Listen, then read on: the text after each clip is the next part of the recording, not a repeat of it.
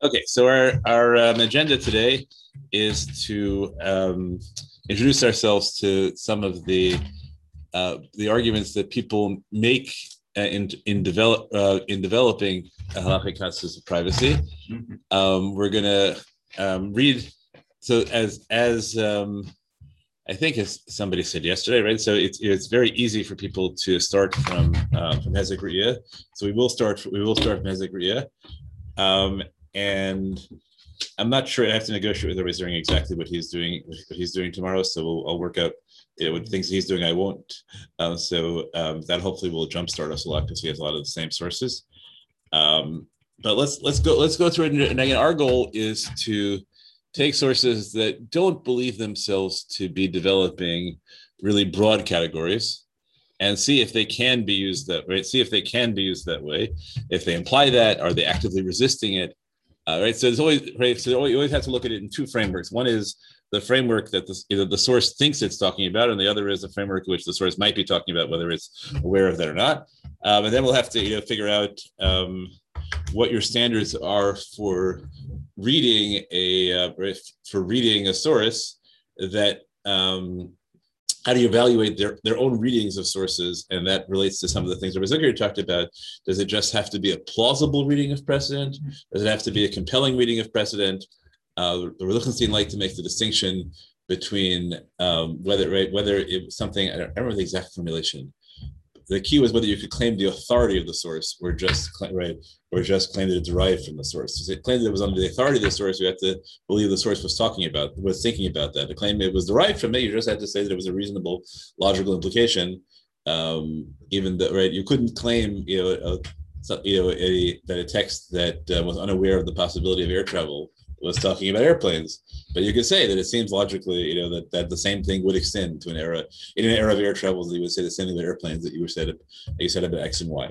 Um, but you know, often when you put a new conceptual framework on, you have that question, like you know, what you know that you can't really know for sure. It's parallel to some extent, right, to the question Yehuda raised um, yesterday, which is in contracts. So the point of a contract in many ways is to bind you in circumstances where there was no meeting of the minds right? We often like we try to define a contract as a meeting of the minds but the point is that there are many issues about which there's no meeting of the minds that we paper over uh, the meeting the lack of meeting of the minds with language. Um, so when you, when you um, right, so you can't talk about what the intent of the parties was when there's no right when there, when the, when the intent wasn't even considered. Mm-hmm.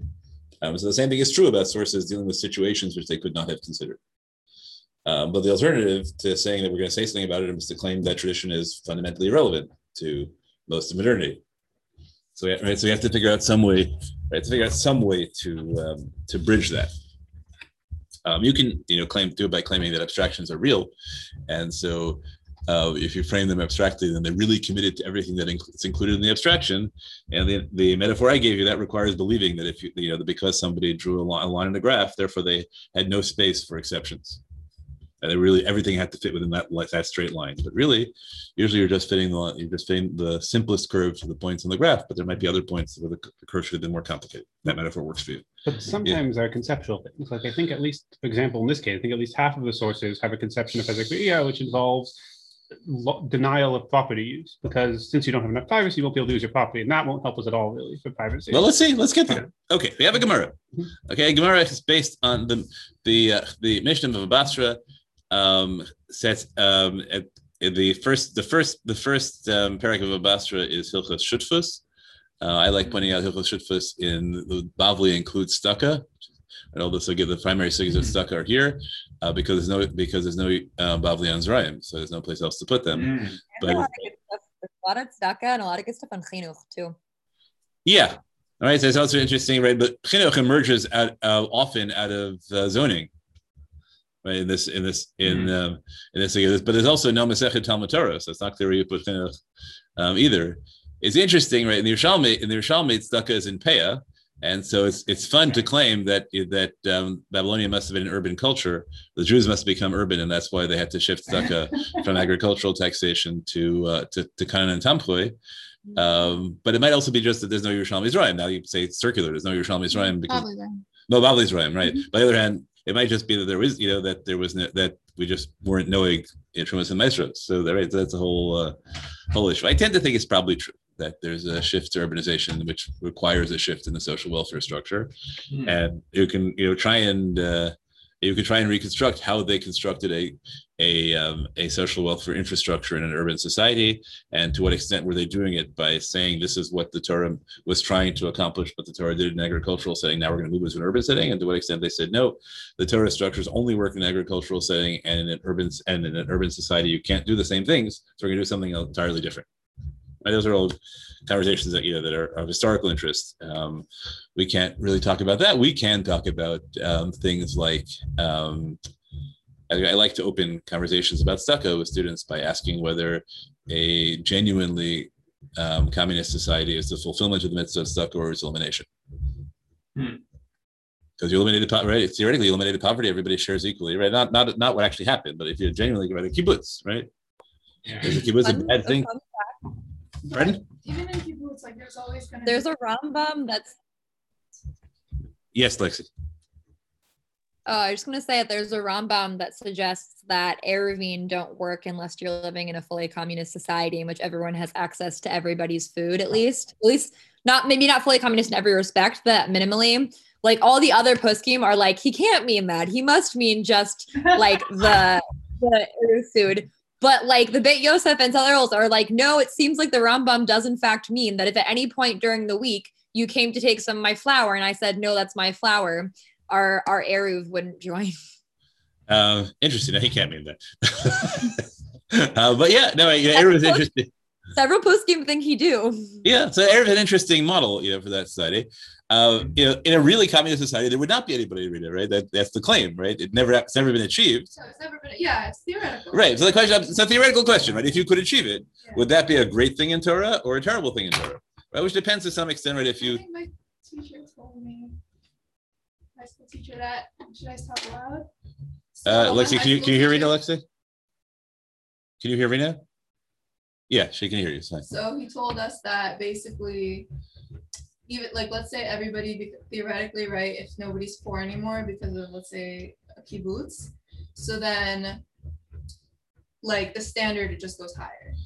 Like, so let's say like everybody has like a Mercedes, like a Yeah. humongous mansion, like there's always gonna be something more. And what's the purpose of that? Because in the Torah, in order to teach us to give to people. Like there's always gonna be something to give. Because there's never gonna be like equality. Like someone's gonna have two mansions and somebody's gonna have three mansions. Okay, it's an attempted a pragmatic solution, which results. Theoretically, you can't in a fully communist society. You can't give because there isn't really private property, so you can't Right. give of your own. That's correct. Yeah, I'm not so. Yeah, I'm not so enthusiastic about that response that your teacher gave. Hmm. Um, I think Because- he was also from Bush, by the way. Uh, you know, I couldn't, I couldn't tell you that. Yeah, but I, I'm, I'm I'm not so enthusiastic about teachers who think that they, you know, who give the answer anyway, right? I don't think the goal is to, is to answer the question. The goal is to make students think about it. Right. Mhm. I like the name. Yeah. Okay. Right. Yeah. There are teachers who like answers. There are students who like answers. Right. There are, you know, people. There are also people who ask who ask shailos and, ex- and expect answers. Uh, Lots of people like that. It's really kind of interesting how many people expect shaila, expect answers when they ask shaila. And eventually, sometimes you learn to give them them. It it teaches basically like his answer that basically it's psychological and it's also social. Like like a person can feel poor when like compared to somebody else, they're not poor. Yeah. Like you can live in America's the richest country in the world and yet like Right. I, I understand what he's trying to say. I'd rather he made you think, you know, Oh, yeah, or, or, or made you or made you read Locke and talk about whether the purpose of charity is to inculcate the virtue of generosity or whether it's actually to create equality. Okay. Any case. Um, okay. So the right, so we talk right, but it's all this is all in the context of partnership, uh, of partnership law, and that itself is a um, right. You can build this into a very big theory because we the scale of partnership moves from uh, condos, which is basically the the standard the standard halachic model is condos, um, where everybody owns everything. Everybody, it's condos no, co-ops, right? Or is it condos? No, it's condos. Right? People have private people have private land and shares. There's private land, which is the indoor spaces, and shares and right and shared outdoor spaces, but which are not Mhm. necessarily shared by the whole group. Right. So basically, the halachic model, the halachic model the, is condos, but then we move from condos to cities. Right. And it sounds like it sounds like the all right, the halachic model for larger groups is is also partnership, which is a very interesting, possibly democratic model, especially there. Then you have the second question: But do you want to extend um, from cities to states? Uh, right, that would be even, that would be even bigger model. But this parak doesn't deal with states. It only deals it only deals with cities. Um, right, there are people I tried to argue to some extent last year the right model for uh, for Dina d'Malchusa Dina is also is also Shutfus or Schechter makes that argument. Um, however, okay, so we have a narrow right. So there's Hashutafin Sheratzu La'asot Mechitza. So that is a right. So you have partners um, or siblings, right, and they share a bedroom, and they say we're going to build a wall, right, because it's going to be my side and your side. Um, obviously, you should make sure that each side has access to the door. Uh, right, which is the way children's books often function, right? But uh, siblings try to divide the room, but only one side, only one side gets the door. one should not do that. Um, okay, right. So it sounds like a very right. There are um, there is a one given, which is that you divide you divide it um, the chatzer equally. That, of Mhm. course, is a you know simplified case because Mhm. what happens if our partnership is 60-40? Right. So it's not clear, right? Boner Takotel, Boner Takotel be'emsa. So what we're really saying is that the side that wants to build the mechitza and can compel the other does not have to give this right. If it's a circumstance where they can compel the other, they don't have to give up the space. You build it on you build it on the line between them, and each side goes each side goes equally. Right. That's what it's not. It's not a rule that if I you know that if we have a 90-10 partnership and we've we've been nice about sharing it, that we have to build it exactly in the middle. I don't think. It's just like Pesach with the middle matzah being broken into a smaller half and a larger This is true. This is true. We can we can have fun. You know, talking. The, the Ramban has a. Uh, I, I, I like teaching the Ramban who talks about the uh, Eitza the Eitz HaChaim Mitoch Hagan that the Eitz HaChaim must be on the midpoint and only on the midpoint. And there, right. So he has right, he has the point on but divides exactly in half, but occupies no, but has no uh, no extension itself. So that Mhm, the Eitz Hadaas is in the middle and not actually equally on each side. mhm. Um, anyway, it's fun. Um, we showed him new geometry or whatever it was. Also, everyone had to deal with infinitesimals.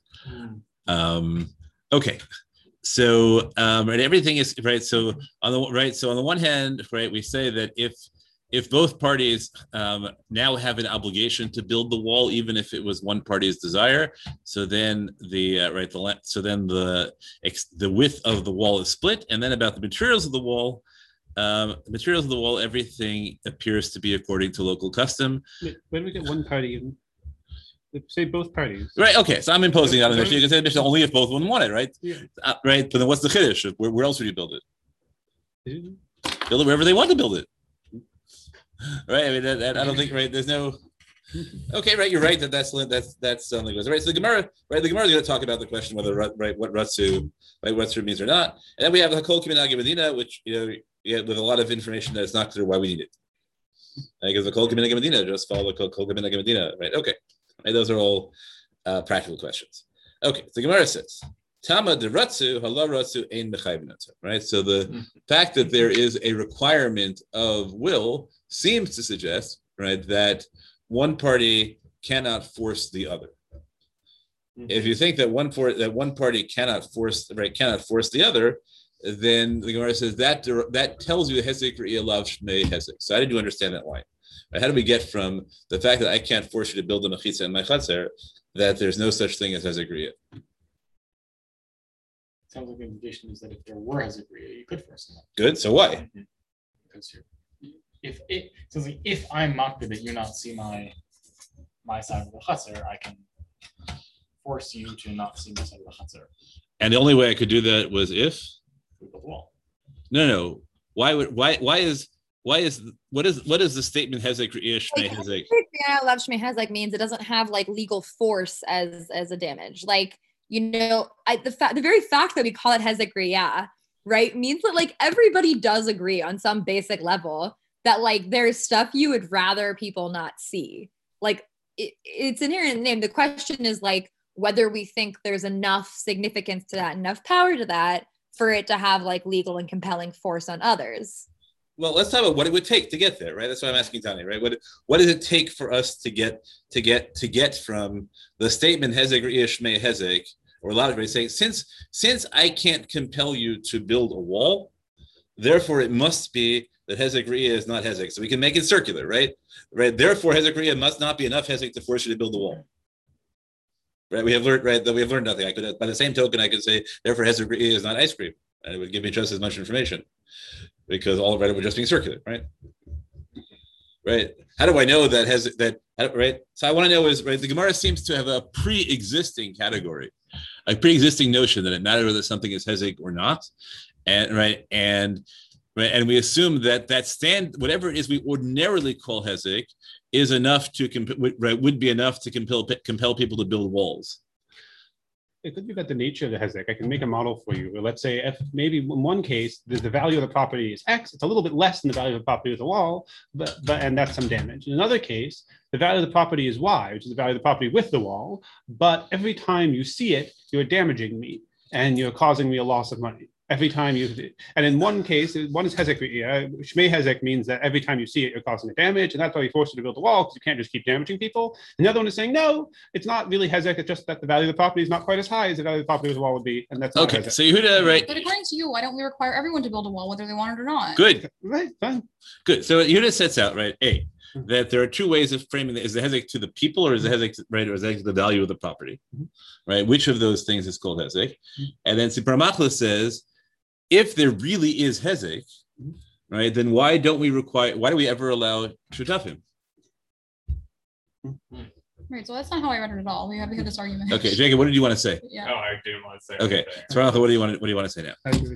Right. So, um, like I think I think the whole the whole like subject of this parak, right, is is is situations in which one neighbor can force the other one to do things. The question is whether this rises to the level of something where we would understand, like like having a halacha in which a neighbor could force another neighbor to do something, um, right? And it's not actually every everyone understands that it's um like not actually like hezek, right? Because um like I don't think you're actually damaging the property, but it's damaging my ability to use the property and I want to use the property that way. The same way that like um that, like when I want to, you know, sleep in my property and you start your really loud, you know, factory next door, right? That is that's not actually hezek to my property. Everyone knows that, but I can still stop you from doing that because it damages my use of the property. Well, it's hezek. Well, that's what Yehuda said is hezek to you, right? It's No, because it's because it's not a it's not like Yehuda, Yehuda thinks it's objectively hezek. I think it's like subjectively hezek. We understand when you do that. It's not that we think that like fact that it should be illegal to build factories next to people next to things. Is that we think that you we understand that when a, when a neighbor wants to stop the neighbor from doing that. you understand why Yeah. you would want to. We, we, we consider it grounds for for like claiming Hezekiah, even though it's not even though we understand that there's not actually like objective nezek there. Mm-hmm. I don't know what the word objective means. If it were objectively harming the daily value of my property, then we wouldn't like then we would just have of a the rule. is not, there's no such thing as So objective value of property. Value is just we build Right, people so pay like, for it. let's say I have a friend and I want to go. I I want to take my herd. Sorry, You could let the Yehuda finish, let, I want to go ahead and go shooting with my herd of sheep. right? That's obviously nezek every time they shoot one of my sheep. But that's mutar. You're allowed to go shooting with your sheep. Are you? Go shooting with your sheep? You have a herd of sheep and you want to have fun with your guns and you invite your friend along and you're going to go shoot your sheep because you're a crazy person and you want to make sheep bugs. Nezek to whom? That's your to you. You no, but you, your friend is doing it too. But is it with your permission? Right. So I think it's the same. thing. You're- say you would need to give permission just in that say- case. no, I don't. You, but you, permission. you, you think we you think we need to give permission. I think the default is that everybody's allowed to do this, and we just understand if you want to make a claim. I don't So, think right, it might be- Yehuda thinks the actual value of the property changes. I don't So think might the actual value of the property ever changes. It's just my subjective like No. ability Okay, to use so the let- property. let- Lexi, what do you want to say? how would it harm I think within Let's the go. Gemara itself, we can see that what Hezek Riyah isn't always talk minimally is not always or even generally talking about the value of the property from the fact that it brings the case of the person who's standing in their fellows like uh whatever field of wheat and staring at it with ayin hara the implication being that like when i'm standing in my fellow's field of wheat and i'm staring at it with ayin hara then I'm like actively going to end up damaging in some way their their field of wheat, implying in the way it's set up in the sugya, this isn't set up as being like, oh, this is what hezek riyah always is. This isn't like it's very clear that what we're talking about, this isn't considered identical to what we're talking about here. That's a case of property damage, implying that hezek riyah is very much not always talking about property damage, especially against given that we also bring in the cases of like the chalonut and things like that, where it's peering into your Mm. room. You're not you're not damaging the property of my house by looking into my house. You're violating my privacy. But we can distinguish that when you do hezek or on the wheat field, you're damaging the crops. Yeah. And all the other cases, we can say you're damaging the the underlying value of the land, right? Whereas hezek of the crops, you're damaging a product. You're not damaging the underlying value of the land. it's about the land. I think it's about the people. Okay, good. I get that, but I just want it's not a proof. Yeah, I don't think I don't think any of this is proof, But I think just because the default is different for EA other type of name, we have different defaults in different types of crimes all the time. It just might be for EA, the default is that you allow it, and for other things, the default is that you don't allow it. And, that, Okay. and that might be because in most spaces, for example, your sheep are safe, whereas in most spaces you don't have privacy. So you might assume that the privacy default is that you don't have privacy, whereas the sheep default is that you don't shoot your sheep. Okay, Rita, what did you want to say? Um, just like what would be a case where it would damage people if like the wall falls on a person, for example? No, I mean, again, that it might be that uh, what damages people. It might be that I feel shame because Yeah, I think it's like, okay, I don't want you to see me hanging up my underwear. Like, I don't want you to see me and my husband in a room. Like, I, you know, So I was wanting to reframe it as this is not a space which is appropriate for hanging of underwear now, and I want to use it for underwear now, so I'm going to revoke the permission. and but that can be viewed as right. You know, that might be that hanging. You know, that the ability to hang laundry is an important part of property rights, and I'll pay less. Right, I agree. That's what I'm Right. saying. Wait, so you're just saying it actually affects the economic value of Right, because and that's why I think it's a whole called minhag hamedina. Because if the minhag hamedina is that this is a mm. space that's appropriate for hanging underwear, even without a wall, for example, I don't think you can force them to build a wall.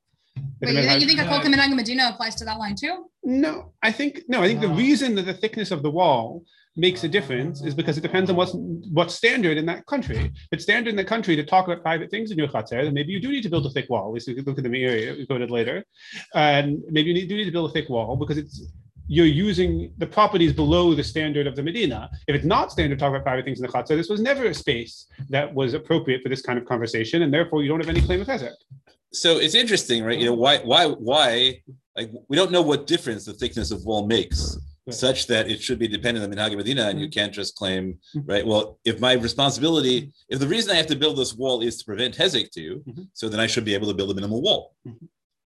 Uh, why am I right? Why am I compelled to build whatever wall is standard?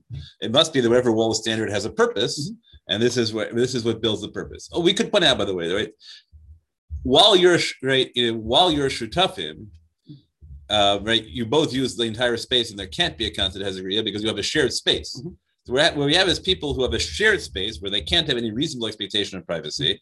They must right. They have a they have a, uh, in general you have a legal right to divide shared space. Now the question is, when you exercise your legal right to divide shared space, do you have the right, in addition, to compel that no longer shared space to be free of visual damage? You're actually gaining something, right? Right, you're gonna because be until until you, you insist you want to share the space. I don't have any way to say. I don't think that the, I don't think the Mishnah means that if there are shutafim who have an entirely shared space, will say, you know what, I don't want this to be my side and your side. I just want there to be a wall. But you can come over to my side of the wall whenever you want. Uh, right? you're. That's actually a really interesting question because, like, I was thinking about Lexi's example of the underwear, you know, and I would not hang my laundry on my front yard, but I do hang my laundry in the backyard. Um, but our um, neighbors, there's no fence or anything, so certainly they could look over and see my laundry, um, and vice versa. But the thing is that when we both had younger kids, the shared space was great because the kids had enough room to run around and everything. So we actually wanted that open shared space. So what if I want the open shared space and they want a wall so they don't have to look at my dirty, well, clean underwear? Um, so uh, uh, who- wins then? Because in that case, it's Hesek for both of us.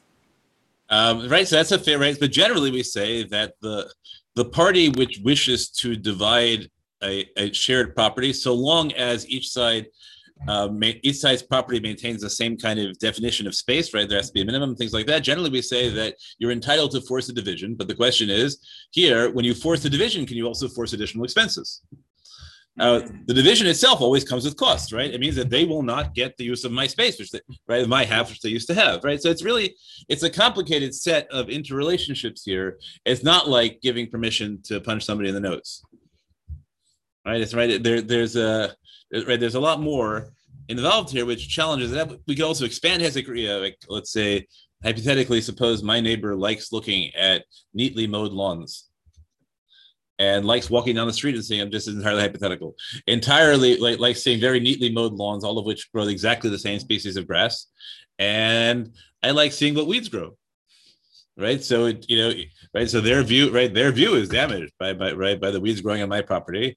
And you know, and my my view, but also my desire to see lots of non-stinging pollinators around.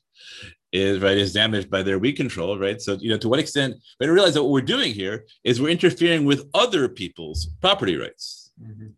All right, I force you to build a wall. That means that I'm blocking your view of right of the beautiful flowers and right in in my corner. Right, probably you walk down certain yards. Right, in some yards you see these beautiful flowers on the street, and that's great. Mhm. And some yards, you know, you'd have to go right, walk up walk over and peer over the wall so you can see this little flower in the corner, and it's really beautiful. I like that flower. I'm very unhappy if they build a wall around it. Um, right. So I think that we should recognize that um, that here we're talking about uh, forcing people to undergo expenses for the sake of avoiding right for the sake of avoiding something to other people. And all those sorts of things are negotiated, right? And so Yehuda is raising the question is going to be really right. How are they negotiated? Are they negotiated um, by our best guess as to what people moving here say?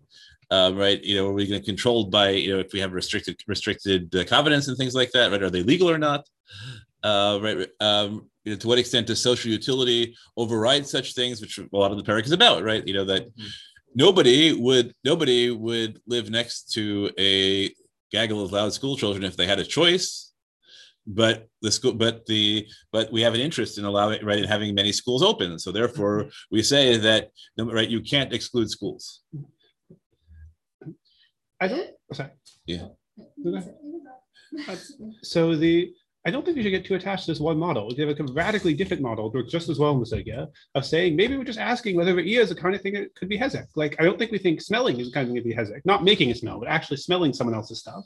Maybe it's a much more simple question. It's not about a complicated interrelationship of privacy, whatever. It's just But about you talk about smelling, right? We can't be a tenor. no, that's the other direction. Producing a smell can be Hezek. But smelling someone else's stuff, we say, can never be Hezek. We would never say, if you smell the bakery, you're doing Hezek to my bakery because you're inhaling that smell, Yeah, which is more parallel to. Re'iyah. That's more parallel to Re'iyah, where you're not actually affecting the object at all. So maybe just a very simple question of whether Re'iyah is the kind of thing that can be Hezek for the purpose of monetary damages. Okay, what does it mean to be Hezek?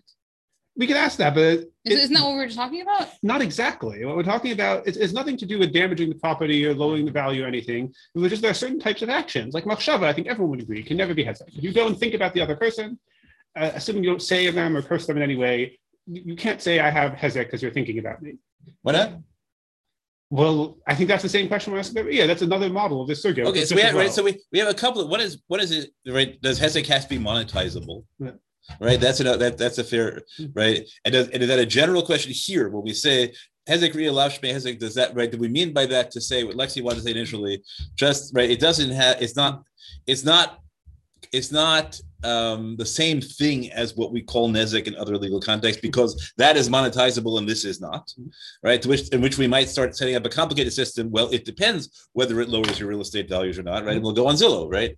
And we'll see, right? We'll and we'll see, right? You know, does do unkempt lawns or right or uh, right or pink flamingos or whatever it is that people put in their lawn lower property values? You can't do anything to actively lower that lowers somebody else's property values, right? Right. And then if you set up a partnership, right? We right. You know, you bring up a partnership, so there's the same issues, right? So previously, I couldn't put the pink flamingos in because it was we because we were mm-hmm. each side required the other side's permission. So when I break up, I can't start putting pink flamingos in because that'll damage every right. That'll damage everyone's property values, right? It's that that kind of issue. Anything I would have needed the other person's consent for previously, I still need their consent, right? That would be that would be one way of framing it, but that doesn't work for Ezekria because previously they could look in their yard without my consent.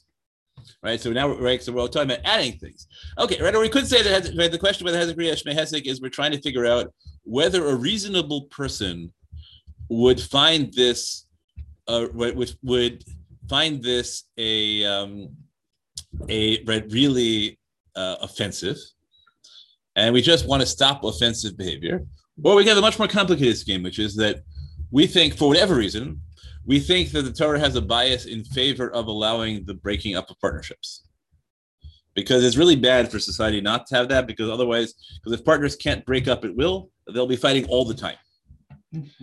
But we're afraid that if breaking up partnerships does not allow you to build walls, then we'll be stuck with lots of partnerships, right? This is the same issue as how easy should we make it to divorce, Mhm. right? So the argument for making divorce hard is, right, is we want marriages to stay together even if they're hard. The argument for making divorce easy is we don't want there to be bad marriages, right? So the same token, we want bad, right? So, so if our interest is in allowing in allowing real estate partnerships to separate as right because the cost of ongoing partnerships is is massive social strife so then our goal is to minimize the disincentives it, right? Right. So I think we, we, you can frame it. You can frame it as part of a complex of issues. I think you have a really very simple one. I still think you haven't said the simplest explanation. I'm not sure it's correct, but it's the simplest. It's nothing to do with Parsha, nothing to do with anything. It's more parallel to say moving muksa by blowing on Shabbos. Maybe it just isn't the kind of thing that we call hezek. Yes, you're damaging their property, but who cares? We don't count this kind of thing. It's like, like I said, like if you, you're allowed to move things on Shabbos by blowing them. Why? Is it because it's not moving, even though you're generally not. Well, that's allowed what it is. So what is it? Not Nezek because, but probably the answer to that is it's not monetizable. That's why it's not Nezek. No, even if it's monetizable, even if the property value is lower, we don't care about it because it's just not considered the kind of thing that you do hezek. with. Why not? That's just like because that's you're just- allowed to be annoying to people sometimes. You're allowed. Why? What? Why can I be annoying to you that way, not the other way? if you go every time you meet someone, you go up to them and say, um, "You're an idiot, and I think you're incompetent, and no one should ever hire you." Yes. If you really believe this, I don't think that's necessarily assur. I definitely. Why not? What? Even though it damages their reputation. Why not? Yeah, why not? Why can't I sue you? What? Why can't I sue you? Hmm? Well, I don't think I should be able to. What do you mean? So it must be that I have a. it must- The only reason is that I might think that I think there's a positive because value. have because you don't have a chiyuv to not lower other people's values, property values, or anything. Why not? You have a chiyuv not to do nezek to them, which is not the same thing. I haven't gotten the definition yet. Okay, you have a chiyuv not to cause them damage. The question is whether this counts as the kind of thing that we count as causing them damage. Wh- We're going to have a metaphysical argument about the nature of Uh, cause. What, wait, what have we accomplished? Maybe we are. Maybe we have a metaphysical argument. Okay, Whether it counts as cause. this is a simple explanation. I think this is the simplest part. We're having a philosophic conversation uh, because I don't think we could, you know, go down a rabbit hole and spend the next six months talking. You also still aren't defining Nezek and what the consequences of We can talk about active versus passive, right? But, but then then those same things, then we'll have to show those same things hold out hold up in physical causes. Fine. Let me take another case. Let's say hmm. you were davening to God every day. This person's property should be destroyed. Yeah. I think that's mutar. I think that's clearly mutar. We have cases in the Gemara where it's mutar. It, and if we believe in God, which we do, that, that's causing them damage. Right. You, so that's just not the kind of thing we Why define as nezek. Well, what you have to have some explanation for that. So maybe whatever Sure. The explanation explanation I have for that, can explanation I have for that, that to the- for that is that God has free will. And he doesn't have to damage the properties, isn't that right? So it's not causal because there's an, there's an intervening will.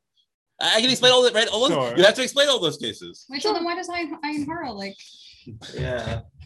Okay, Is good, Ayin right? not God damage? And now we get the whole question, right? Is Moshe, Rab- right? Was it in fact murder when Moshe, if Moshe Rabbeinu killed the Mitzri using Shem Hashem? Right, the whole machlokas, right? You know, is it is it right? Is it is it mur- is it murder through, I think the simple, magical I think means? the simple explanation of the Gemara in terms of linguistically. Yeah, right. Or and also, right? This, you know, I still think the that simplest explanation linguistically is just that we're talking about. Okay, whether so the explanation is the kind of thing linguistically. that can be hezek. Fine. Kriya is the kind of thing that can Okay, be the Gemara sets it up. Can I ask a question? Yes. Okay, so um, so we said before, so each person slash culture may have a different opinion about what's like what's a hezekria. Like Right. said before with the cases, like some people like seeing something, some people don't like seeing something. So is there like some kind of objective standard for that? And like in halacha, because I know, like for example, we read about like arba amos or or six amos or something that there has to be between people's Yeah. houses. That seems to be like a more objective standard in halacha, but like. But that could also be negotiated, right? That might be Right, so only is true. there- We don't know. So we basically don't know. But I think it's also Okay. Yeah. a problem with the way we're talking about this. Like the the idea again of Hezekriah being a something that's damaging property in general. I feel like the way it's been spoken about, that would be more like Grumel Nezikin and not direct Nezikin. Like it would be more something that ends up indirectly causing that Nezek than something that in of itself is causing that Nezek. Whereas like if if the if the Nezek is like the invasion of my privacy, the actual seeing, the head the the Riyah is the direct Hezek. Whereas we have a whole discussions in Baba Batra about like Grumel and Ezekiel and how that's distinguished. And this isn't mentioned within that context. This isn't described as a case of Grumma. This is described as a case of direct damage. And I feel like the way we're talking about damage to property, that'll be more like Grumma if that's what we're doing. Okay, so let's right. We could. So the question. Can I just say my other response to Yehuda? So I think like, yeah, I agree with you that it's like legally, it's just an issue of legality because like in the Torah, I've for sure seen sources where like there is such a thing as like thoughts to damage somebody else, like in hashkafically. It's just Hashem, only Hashem knows. So. All right, there are things that aren't enforceable, right? There are things that aren't enfor- right, that- right. We can say right there are things, and that's related to Lexis panels. Hezek, we can flip the choice. We can say Hezek Riyah Shmei Hezek means that it's actionable, and Hezek Riyah Lav Shmei Hezek doesn't mean it's not terribly wrong.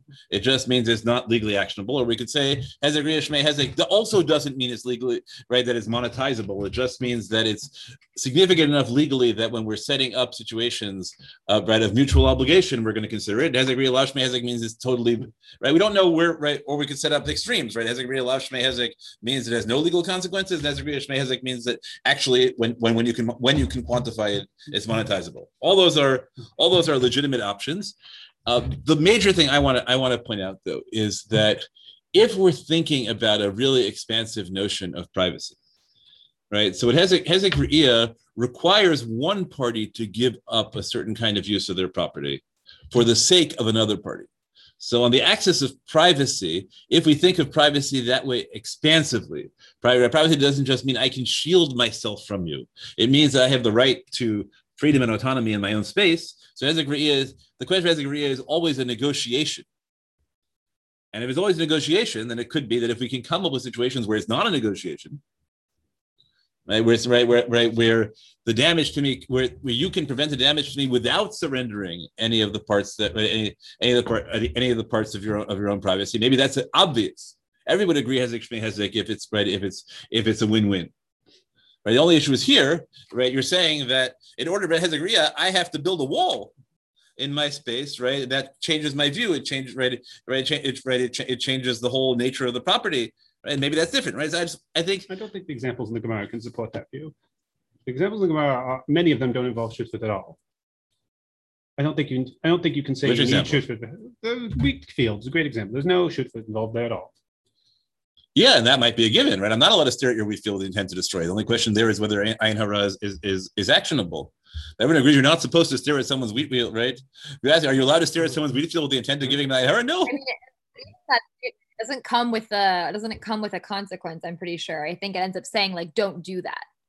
Right, that I think is a different issue because how would I prove it, right? How would I prove that you that you destroyed my field by an ayin hara? Like this isn't a good like that's really being just mustered as proof that like yes, staring at things can in various ways cause damages, but it doesn't give like a and therefore you pay them this because it's like Right, but I think we have to distinguish between the things that you can sue for and collect, right, which require which run into right. We again we have social interest in it. We don't want people to be suing constantly. You know, for, we don't want to create the illusion, right? I could create the thing. Okay, you can sue, right? You can sue for ayin hara whenever you can demonstrate that that's why this particular demon got into your weak field. Now, how are, what kind of probative evidence we offer in court that it was the demon that did it? Well, maybe demon. you're. And you see his eyes staring at a wheat field, it burns off as he scans his eyes across the wheat field. All right, so, right, so when I teach this to But you need two kosher edim. And when I teach us the when I teach us the younger kids, right? Superman and X-ray vision is always the first question they ask about Hezek Ria. Mm-hmm.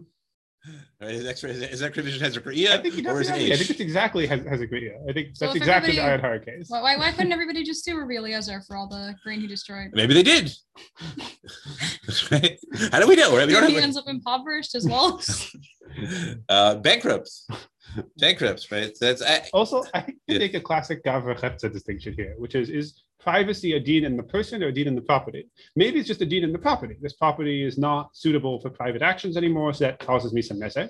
Or maybe it's a deed in the Cheftza, and you're ripping away my privacy, which causes me some nezek. And I think one of them is going to be much more expansible than the other, and I'm not sure it's clear which it is. I agree with you. I'm not sure. I mean, all, all I've tried to do is to what I'm really trying to do is a I want to get us out of the idea that oh there's a machlokus whether hezek Ria is hezek and we could and everything depends on whether it is or isn't. Right? Because what we're talking about for most of our purposes, it really doesn't matter whether hezek Ria is hezek in the context of actionable nezikin. Right? Either position can can allow the position that hezek Ria is not something you can sue for, but is something that you ought not do and therefore is something that when the issue is not getting you to pay for it but but rather preventing you from doing things will prevent you from doing things and especially i want to argue especially if the if preventing you from doing something doesn't involve a cost to you Okay, but Hezekria would still have to be something that objectively existed in order for that to work. the word objective rarely helps the conversation Okay. It would have to be something that an outside observer could tell whether it was Hezekria or not without the person in question saying, hey, that's Hezekria. no well, as Ezra just has to say that it's objectively reasonable for the other party to feel subjectively damaged But if, but if, but if you read Hezekria the way I want to read Hezekria, then the person mm-hmm. has to say, have actually said that. yeah but it's not like- compelled right but it's not obvious right you, you have to say that if you want to say Okay, it but, but, but, that, but that would still be enough Camino, like even if we're saying that, that whether or not it's actionable Okay. is enough is enough. Okay, but yeah, but objective, whatever. We're all Kantians, right? Objective just means what what everyone agrees on, except for the people we think are insane. Okay, right, but, but I, but you could just say that it's I, I will quote Justice Not all Barak, you know, right? You, you know Justice Barak's standard. I love quoting in Israeli law. Right? Objective means what is reasonable to the right to the average non-Haredi person. Okay, but that's still very different from saying from, from saying that we have a subjective standard in which the non-clarity person in question would need to have said that specifically, Okay. Not right? So maybe maybe like he wanted it's to question, like- exclude to make laws that right that oh, prohibited Haredim from doing things like blocking you know, advertisement things like that right so you have to say well you can't do things that go against to go against reasonable standards but the problem is that Haredim think these are reasonable so then he developed the non-Haredi reasonable standard it was My- really, it was really quite my, my, offensive my question is fundamentally is fundamentally like Yeah. like like the Nafkamina and like the the um Halachtanos like is like his like his Shiloh, right? Like, do I need to have written U'poretz Geder Yishchenu Nachash on my mail in order for it to be asked for you to read it? right Or- good or issue to, or to phrase it differently, I think what the Kamal was saying is that the Hezek Riyah can't depend on the row ad, it can only depend on the near ad. You can say that different people will feel differently about Right, being that's, seen in that's this how I would situation. read to Hezek Riyah. So I think that still matters. Right, that- but it can't be that depending on who's watching, who which random other person, what they have in their head while they're watching you changes their we can all come with Well, enough it could communities definitely right what matter. I about don't- I don't right what about if what about if you're nearsighted Mhm. and you can right and right so I, I claim Hezek Riyah because I see you looking at me and you say but I can't see anything I didn't I wasn't wearing my glasses right does that matter does it matter whether he's actually seeing you or that I can't get out of my head that right that when you're looking at me I think you can see something I, I, I don't think enough creepier case, imagine you have a drone flying and recording video footage. If no one ever watches the footage, did you do so that is what? Rizering is talking about tomorrow Okay, good. right it's precisely that case right where what if what if you have a uh, there is no human right there's no there's no human um, receipt of the information Well, I mean, we have that in, air, in uh, airlines. Every time you take a flight, you get a picture of you without clothes taken, but no human ever sees it now because Right, that's right. It first That's interesting. That's a that's a very interesting example. Mhm. But you also have every time your data gets sent to a database. Right? Nobody sees that specific data. Mhm. Right? All sorts of things about us are constantly being being transmitted. You walk down, right? You walk down the street with security cameras, Well, right? right? The database is a more interesting case because that case, even though no one sees it, it affects your life. 'Cause Now you get Everyone sees it except for computer science students who get permission from the. DOE. Yeah, right. Okay, so I'm, gonna- I'm going to leave that to Missouri. Okay, so first axis just to think about, right, is is to complicate the Hezek Lav Shmei Hezek on the axis of whether it's Hezek or not, on the axis of whether the cases we're talking about are cases where there is a price being paid to avoid the Hezek um, or not, and then whether the price being paid also is that a a price in terms of the use of your property that can also be quantified, or is it a price in terms of your private, right, or is it a, a non-quantifiable? Just I don't have the freedom of my property that I have, right? Because this is a right. This is a right in in, Amer- in American constitutional law.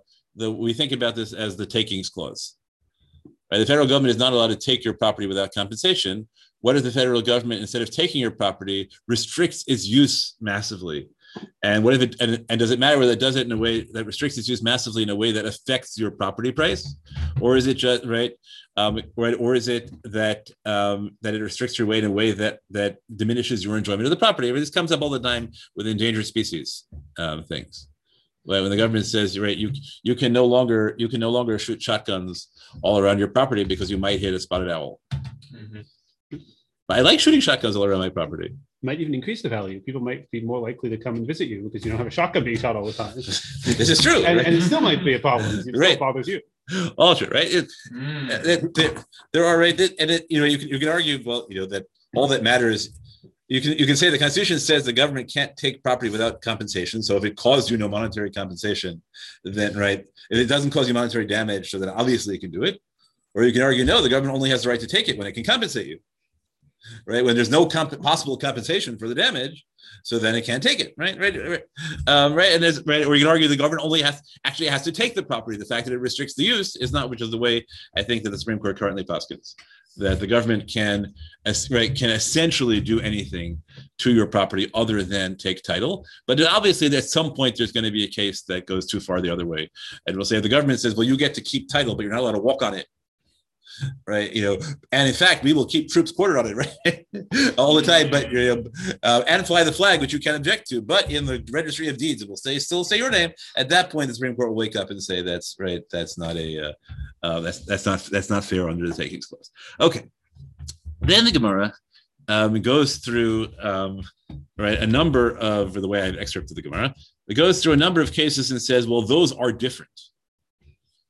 Now, the question is how in what way are those different, right? Why is a um, why is a gina different? So a gina is different, as Lexi said. A gina is different because in a gina you might damage the crops, Uh, right? Is that really the case? That's why that, that right we can uh, right we can uh, we can force you to build a wall. What if I'm not using the gina for crops?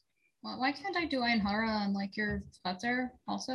Like, I Okay. don't know exactly how Ayin Hara Right. works, but like, So we can say I know Ayin Hara is, right? But that should work. Hara only apply to living things? Why is it only working in Gina?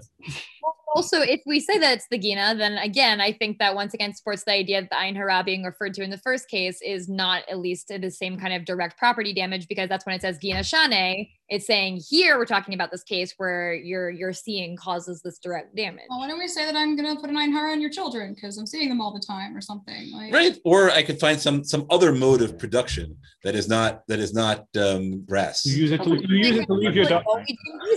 What we do reasonable. We don't. Like I can't say never look at my children ever. Like I that, that like what we deem to be reasonable demand, demands of other people. That's Okay. or you keep your dog in your chutzner and uh, the staring at him scares the dog. To make it really objective. I have a machine that that. produces widgets in my cluster. It's a silent machine. It doesn't bother you at all, Mhm. and it produces widgets all day. And you're going to give my my widget producing machine an ayin hara. No, but we can do without ayin hara. I'm saying we can remove the mystical aspect. We just say when you stare at my dog, it scares him. So I can't keep him in my chutzner anymore. Right. You're looking at him. So Right. So I, I don't I don't I don't actually think that the ayin hara matters. I think it, right, we we're coming up with an Okimta to say a Gina is different. And here's one example of the way which a Gina is different. But it might be that expectations outdoors are different expectations. Right. You know, expectations in certain kinds of spaces are different in other kinds of spaces. I don't I, I know that you know this is this has not put me necessarily in good company among poskim, um, but my instinct would be that we that the way to read this Gemara is not to focus on ayin hara. It's to try to say, look, you know what? You can't prove things about one space from another. That's basically the claim. Um, what do you remember the sentence you said a little bit before about how a number this is a number of sources that show and then you said something. In this this whole Gemara, right, is just a number. Yeah. It right, it structures it as saying, well, that case is different. That case is different. Yeah. That case is different. So what it basically shows is that you know that this is negotiated. You can't prove anything from one space to another, right? That's the the, the direction of the Gemara, is you can't prove anything. So I'll put it right. Some of you from Achla and Yehuda will have heard this. Something from the later cases that shows that.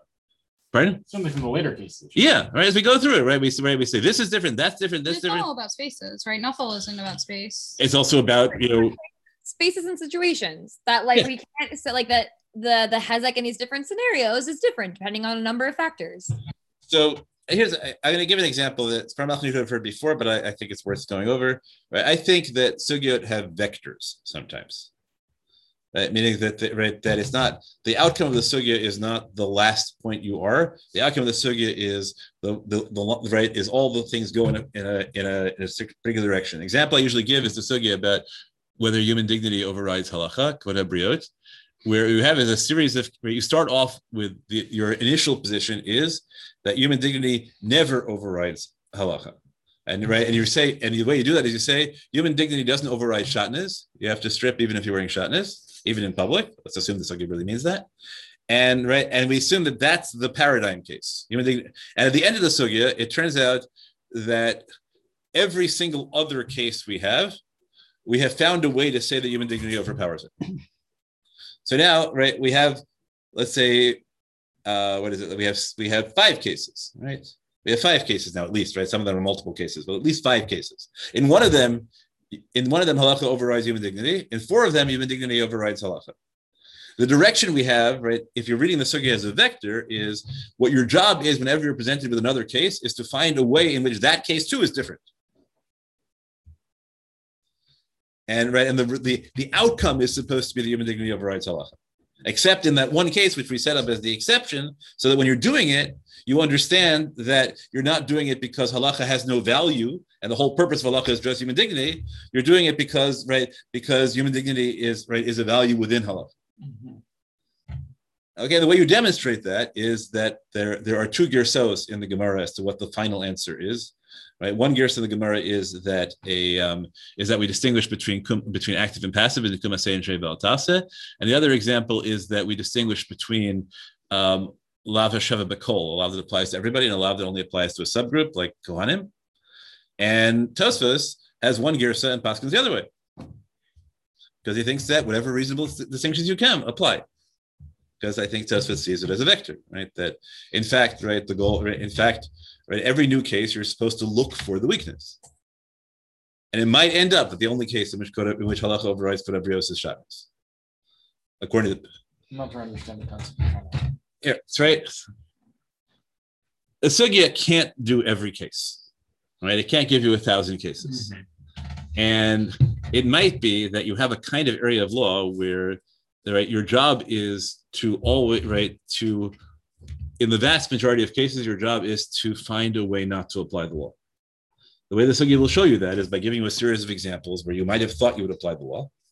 And each case saying, no, that's different because of this, that's different because of this, that's different because of this. And somebody looking and say, oh, look, there's so many things that are different. And look, if, if it's different because of that, right? So let's say, right, I'll give a, a Rav Parnas used to like using, uh, you know, I think uh, force models, right? So, right, so Briot, right, gives you a force of, of, uh, right, halacha gives you, halacha is as a pressure in one direction, right? And then Kvod Brios is a pressure in the other direction, and the and the force of halacha is greater than the force of Kvod Brios, right? Let's say seven to six, whatever, whatever, whatever axis you're using on. But then we say, oh look, but the fact that it's the Rabbanon lowers the pressure by by two. Oh look, now it's six to five. Oh, but look, but the fact that it's money that also lowers it by two. Oh look, it's six to five. Oh, the fact that right that it's passive lowers it by two, so it's also six to five. Then we look, okay, that must mean that everything, which right, which is equal to those things, also lowers it by two. And it might be that we come up with enough examples that right that it'll turn out that every other case. So even though formally halacha overrides it, practically it doesn't in the vast majority of cases. Exactly. And what you learn from the sugya, right? It's not. It's not that you have a. It's not that the what you could read the sugya formally as saying halacha overrides overrides brios unless it's drabanan, mammon, or right mammon or or shev al tasa, or you can say unless it's unless it's mammon, uh, mammon. Uh, Sheval tasa, mammon doesn't work all the time either, and either Shev al tasa, this right, or drabanans, or anything that you can reasonably argue is just like them. So the exceptions become the rule. Exactly. But it's important that there be a rule. For what? For what? Because otherwise, you would. Th- otherwise, what will happen is you'll no longer have to think about it. You'll just say halacha is subordinate, right? Over, and you'll say halacha kavod brios is the only issue in halacha, right? So we don't want you to say that. We understand that there's always a counter value. So we want there to be a rule that we will almost always overrule. Exactly. Now I'll give you an example where this is where I think this is obvious, um, right? Which is easier, which is eruv chatzeros, right? So I think the I think eruv chatzeros, right? Kids always ask, right? Eruv right? You, right? You Orthodox Jews are not really consistent, right? Because you use loopholes, right? And loophole uses eruv chatzeros, right? That right? You, right? The point is, eruv. It's mutar min haTorah to carry between private domains owned by different people. Mhm. Chazal created the Isser in order to force you to make the Eruv. They don't have any interest in the Isser, right? They want people to be able to carry between, right, between the mm-hmm. between con- part of the condo, but they want you to have to engage in the symbolic sharing of mm-hmm. rishus, right? So, right, so the the goal, right? So there's an Isser, but you're not supposed to be thinking about, oh, there's an Isser. This is a terrible thing, Uh, right? Now I have to, I have this more a tremendous moral agony. Can I be matter this Isser for this Eruv? No. The answer is if right, we want there, we want every Eruv to be possible so long as it you can maintain the right the perspective that there's an Isser that we're being matter. Right, but the right It's, they say it explicitly at the end of Eruvin, which actually, when talking about Shvut and the Mikdash, but which applies to the whole of Eruvin, I think it's Rabbi Shimon who makes a statement that's like, the rabbis didn't give you anything from which they hadn't taken. Basically, being like, well, oh, there's like this question, like, oh, how could you be like ma- Makil there? And it's like, well, that's them being Makil and an Isser that they themselves like correct. you know instituted that it's actually just them negotiating between like these different concerns Right, and we say Allah could never make Eruvin. Hmm. Um, right, which is what I, you know, which really applies to Techumin, which is a different conversation we're having in Sharon now. Um, but the question is, what are you trying to accomplish in Techumin, right? When is it supposed to be mutar? When is it not supposed to be mutar? So that's an easy example because that's, as Lexi says, those are durabanans being mutar durabanans. What I'm arguing is that there can be ways in which Deoraisa also, right? That they're right that what Chazal are doing is setting up a rule because the goal of the rule is for the rule to exist, not for it to apply. Right. Um, I understand the concept, but not the example of the arrow. So again, so Deoraisa, you can't carry between a private and a public domain. Okay. But Derabana, you can't carry between two private domains, right? I can't, if I have an apartment and you have an apartment and in a condo association, so we each own our spaces, or two shutafim, divide a, divide a yard. Right, so I can't carry from my yard into yours unless we make an eruv Chatzeros, right? We create the, the we create the food. So that's so that's not right But why do they want you to be able to carry without like because we want people to be able to share spaces, right? We want people to be able to, eat, to bring food to each Then other. why do they need the Because they also want to, right? They also wanted people to remember that there's an issue of carrying on Shabbos. so it's like remember. Yeah, it's a right. It's an it, right. It's supposed to create a mental impression. It's like Ben Sarah also. That's much for a complicated case. I don't want to go there. Okay. It could be. It could be that's what Ben Sorer U'Moreh is. Uh, I think Ben Sorer U'Moreh is actually very, very complicated in terms of what it really is. I don't. I don't want to commit myself on that. But But that's also that's your interpretation of the memory. 'Cause Yeah, this is all me. We don't know for sure like that. That's why they want it to. be Yeah, and so one of the like one of the They also say that in Eruvin, though. There are various times where they explicitly say, oh, we do XYZ so that the kids don't forget the rules. That's correct. Yeah, I'm not making stuff up, but neither can I tell you. Right? You know, there are more radical uses of it. Like sometimes, you know, the, the much more radical place is what is that sometimes the right psak is the lenient psak, but the only way to maintain the stringent psak is if other people think that's wrong. Right? The only way to maintain the rule is if there is if people know that other people would, wouldn't paskin in the same way. And if there were nobody who would make the, give the wrong psak, then the right psak wouldn't be true anymore because the right psak would undermine the whole pur- the whole purpose of the halacha. Uh, right, that's a much more you know complicated thing. That the goal is for there to be attention in which in which you understand that you're paskening, even though even right, and that, that there are costs because people go to the wrong posik, and they get the right and get the wrong answer. But you need the wrong. That's I think like what you're saying is that there's like it's just like the world is so complicated and there are so many situations that like it's actually good that there's attention because there you can like think like oh like if I do this like this good thing will happen but this bad thing will happen if I do this this bad thing will happen but like you're always you always Right. have to be thinking and like and Yes. that have a relationship And sometimes, but. I say sometimes the Yeah. Right sometimes the goal is for there to be a rule, and then whenever it really matters for to find a way around the rule. But in order for the rule to exist, there have to be people who wouldn't find a way around it, even if it really mattered. Because otherwise, people wouldn't understand that it's a real question. I'll give you here. I'll give. I'll give you an example of this, Matt. But this, but this comes up a lot. Um, there are there's a machloket about birth, whether you can use birth control under what circumstances. And there was a talk for a while that what you did was right, the regular psak for a while was you went and you asked your rabbi, and your rabbi told right if you're modern Orthodox, and your rabbi told you it was mutar. But everyone understood you had to ask your rabbi, you had to get a heter, like like that. the old days, or- Yeah, 20 years, 30 years ago, right? And then at some point, everything got published. So everyone knew that you're right, right, which rabbi to ask to get a heter. Oh. And then it felt silly because, right, because why, right, because you weren't actually asking for a decision anymore. Right. It used to be you were, you know, you would ask a rabbi and you would and you would try and pick the rabbi who is most likely to give you a lenient answer, but there was still a little bit element of suspense. But then once everything was published on the internet, so now you can just research it. And you know, it came to head for me. One student said, "I'm calling you, Rabbi, because, right, to ask you this, shaila, but I don't know why I'm calling you, but I'm only calling you because I read your article." uh, also like a lot of shailos. so, so, right, so Right. So that's all right. So maybe asking a shaila is pointless in those cases, but maybe, but the originally the way people set up the psak on that issue was they thought it should be mutar, but you should have to make a decision. That was what they were trying to accomplish. Right. So you should realize this is a serious decision. And then it stops, right? And it stops serving that purpose. Right. Because everyone knew what because everyone everyone's position was public and it was and it was silly. That's true. Yeah, you used to have people used to have relationships with their rabbi, and now, like for a lot of people, like they don't really have that. Right. All those right. So halacha changes. The effective halacha changes in all these ways. Okay. Uh, well, that's that's a far reaching thing to go from Hezek Riyah. Uh, Tanya, you have a question? No. I'm just wondering how this applies back to the yeah.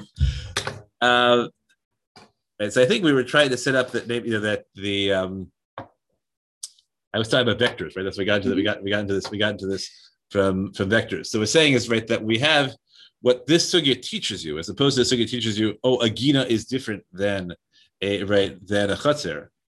What the sugya teaches you is at the end of the sugya, you realize that it has to be negotiated space by space.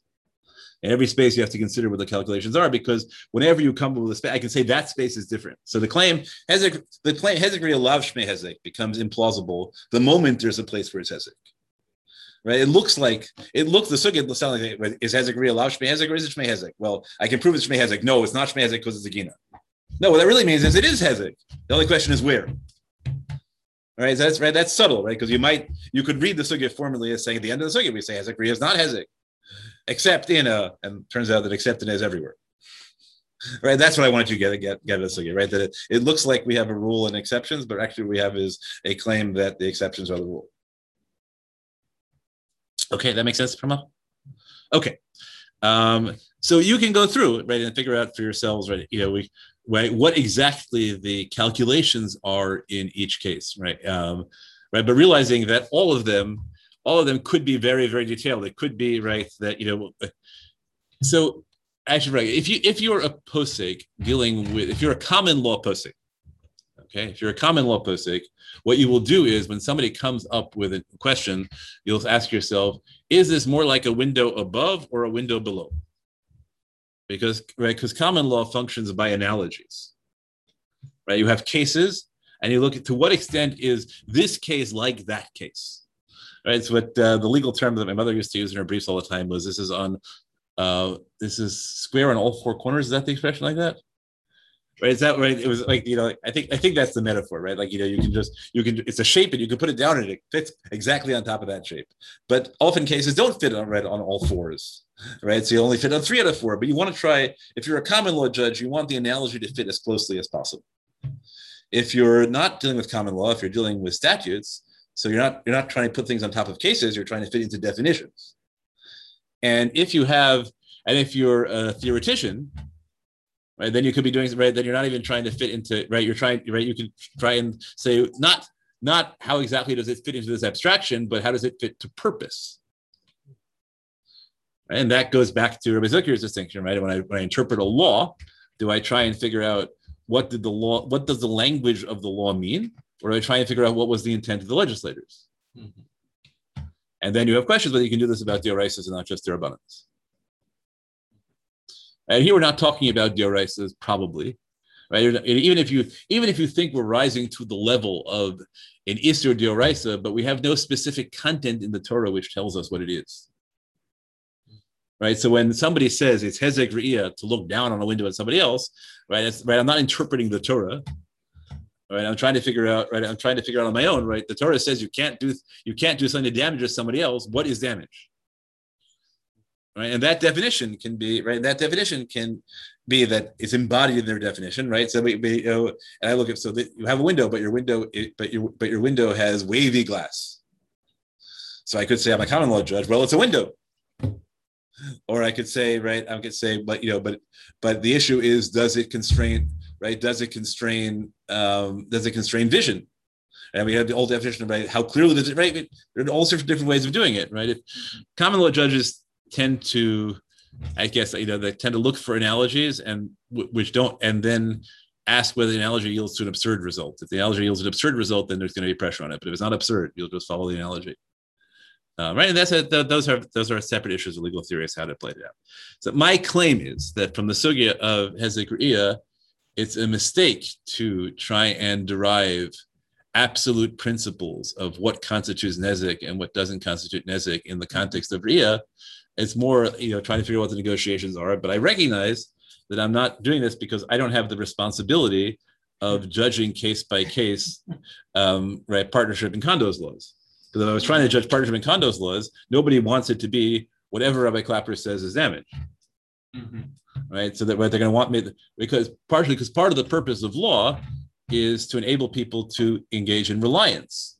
Right? I, I, I think this way because i know what the legal outcome will be and the way I know what the legal outcome will be is what it was before. All right. So I have the luxury of never being asked these questions practically and not serving on a court that, deal, that deals with these issues. If I, but if I would, I might, right, I might have to say very different things. And it might be that simultaneously somebody, which often happens, judges will say, this is how I have to interpret the law as it is. But it would be great if the Supreme Court came along and changed everything. All right, and then we have a new president. It take us a few years, and we get new precedents. But I right, but I don't want to create the precedents myself. So how right, depending how you're thinking about this, right now I am not terribly interested in in uh, producing the halacha for condo associations and, and right and window rules. So I can think about it in a very very uh, purposeful way.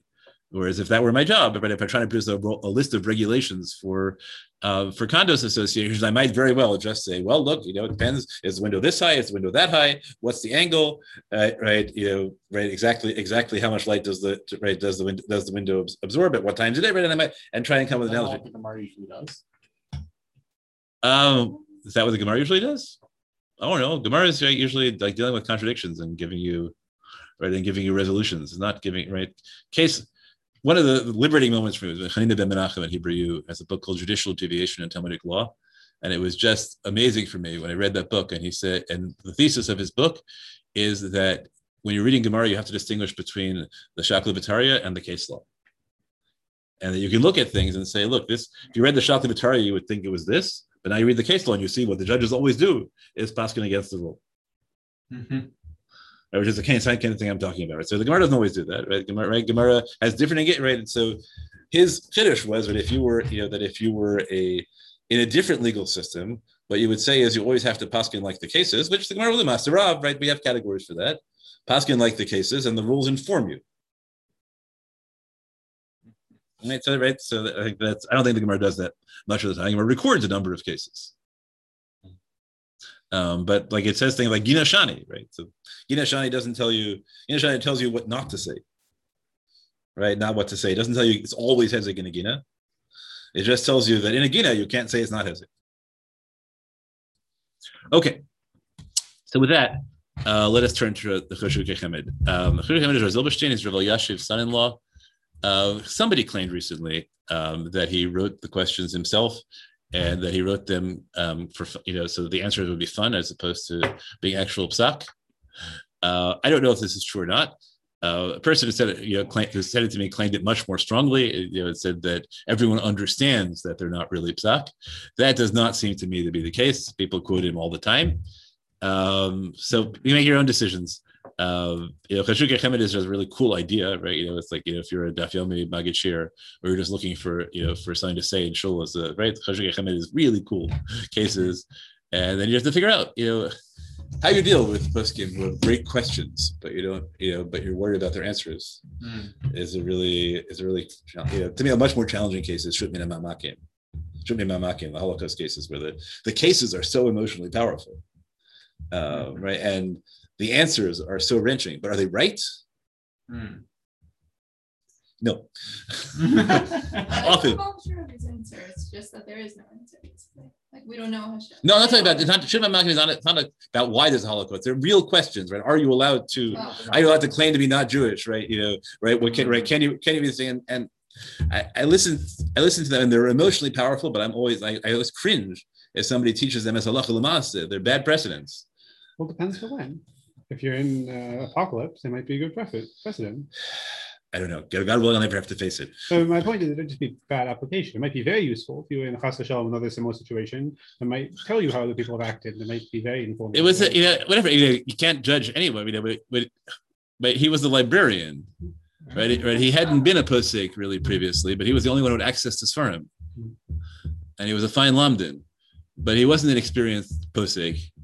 Now, there are often circumstances where what is needed is a decision, and any decision is better than no decision. And then those decisions carry the force of precedent. But I, you know, there are there are people who you know who there are chuvas that you read that are just great, but you don't you know, but but they're just great and they're great intellectually, and yet you still don't want to use them as precedent. Like the one about the person who doctors promised her she would die in childbirth, you know, they possibly to keep having kids. Oh, Zilberstein, right? Rabbi Slifkin went a little wilder because Rabbi Zilberstein Paskin that you didn't that you didn't have to wake your children up if there was a missile alert. Mm-hmm. Uh, in one of these shuvot. Like you right. Okay. Any case, that's background. Uh-huh. Uh, can you eavesdrop? He doesn't mention technology yet, right? It's just can you? Right? Is there any issue in eavesdropping? Mm-hmm. Uh, and like what you know, he makes it really broadly. Like you listen to people who don't realize you're listening, right? So what happens, like if you're in a public space, uh, right? And you're just focusing yourself on the couple three tables over. Mm-hmm. Uh, right now, this is this I was realizing. Oh my goodness, right? This is um, mm-hmm. this is some things. You know, some things I sometimes do. uh, right? You know, uh, what if you know? What if what if they they're not aware of you, but they really should be? Um, but they're so focused on themselves, right? So we could say the same categories as as Nezikin, right? You know, like you know, you can't have your head in the air and fall it, right? You know, if the if it's obvious, there's a pit in front of you, right? You know what, right, right, right? You know, certain there's a big sign on it saying, "Do not walk pit." right. So what's the equivalent of a big sign? Right? Do I have to wear a giant ear like you know, on my uh, right to, to show that I'm the kind of person sitting in this public atrium who listens to spaces? Uh, and what if my hearing is more acute than you would reasonably expect people to be? Uh, right. So am I required to not listen? Right? Even though I can make out conversations that most people can't. Mm-hmm. Right. Same as Hezek Riyah, right? But if I can see certain things that you should right that you that you that you can't that you can't be able to, right? So it also feels like there's a distinction sometimes between like when you could hear a conversation if you kind of toward like you're in a public space and if I kind of put some of my attention towards it, I could hear it. But if I don't, I'm not going to really paying attention to it. Versus when people are speaking very loudly in public spaces and to not listen to what they're saying, I would have to actually actively try and ignore it. Right. right. So those are great cases. Mm-hmm. Right. Those are great. And I, I really, you know, reading this, I start, you know, just the question made me start thinking about like, you know, wow, is that really, do I really have ethical issues with, because uh, I do, I do, you know, sometimes like this, you learn fascinating things yeah. just listening to, uh, to people uh, who don't, uh, I'm not, I'm not interrupting a reasonable expectation of, uh, uh, I don't have to do anything. I just have to focus. Um, but on the other hand, you don't expect people to focus. Uh, right? The base measure is often fun. Right, you just you know, eavesdrop on a chavrusa somewhere across the way. Uh, right, and hear and hear what they're talking about. Maybe that's assur. Um, unless they unless they know because they could be talking about something else right? Maybe right? They, right? It could be that they're having their you know the conversation about one party's how one party's date went last night. It happens in the base measure that sometimes people battle mm-hmm. just once you know mm-hmm. once in a while you know does it happen? Maybe it happens rarely enough that i don't have to be choshish for uh, okay. So right? So then he says right? So a right two people are having a conversation, is it permitted to uh, right to listen to them? Um, right, and then as Lexi says, do I have to? Is it just right? Do we, do we really? Is the question? Am I uh, allowed to focus on them, or am I obligated to not focus? Right, to not focus on them and to just let everything go by? Uh, the equivalent of uh, right, whether you know Charlotte comes comes up often with people, you know, wandering onto wandering onto beaches and things like that. Uh, men specifically, right? Do men have to take off their glasses? Um, right? So you can't see anything, right? I remember that my that question being asked to my sister many many years ago. Uh, maybe it works, maybe it doesn't work, whatever. Um, okay, uh, but you can lots of places, right? Lots of we should, you know, this will be rather right. There are there are spaces where everyone expects you not to notice what other people are doing, or at least to pretend that you're not noticing what other people are doing, and to forget about it if you ever saw it. Mm-hmm. Right, that's a reasonable expectation in some spaces. Mm-hmm. Bathrooms a great example. Pardon? Bathrooms. In many cultures, bathrooms are like that. Even in bathrooms, very thin stalls, you're expected to ignore what's happening in the stall. Right. And you do. You're, you're taught to from a very young age. Right. You, don't remember. Right. You have to act as if you didn't know. Right. Also, right, a lot of things you have to act as if you didn't know. It's not reasonable to expect you not to know, but you have to act it in your goal. And if you remember it 10 minutes later, you did something wrong. Right. Those are, uh, right. Um, mikveh, right? Right. Whether, right.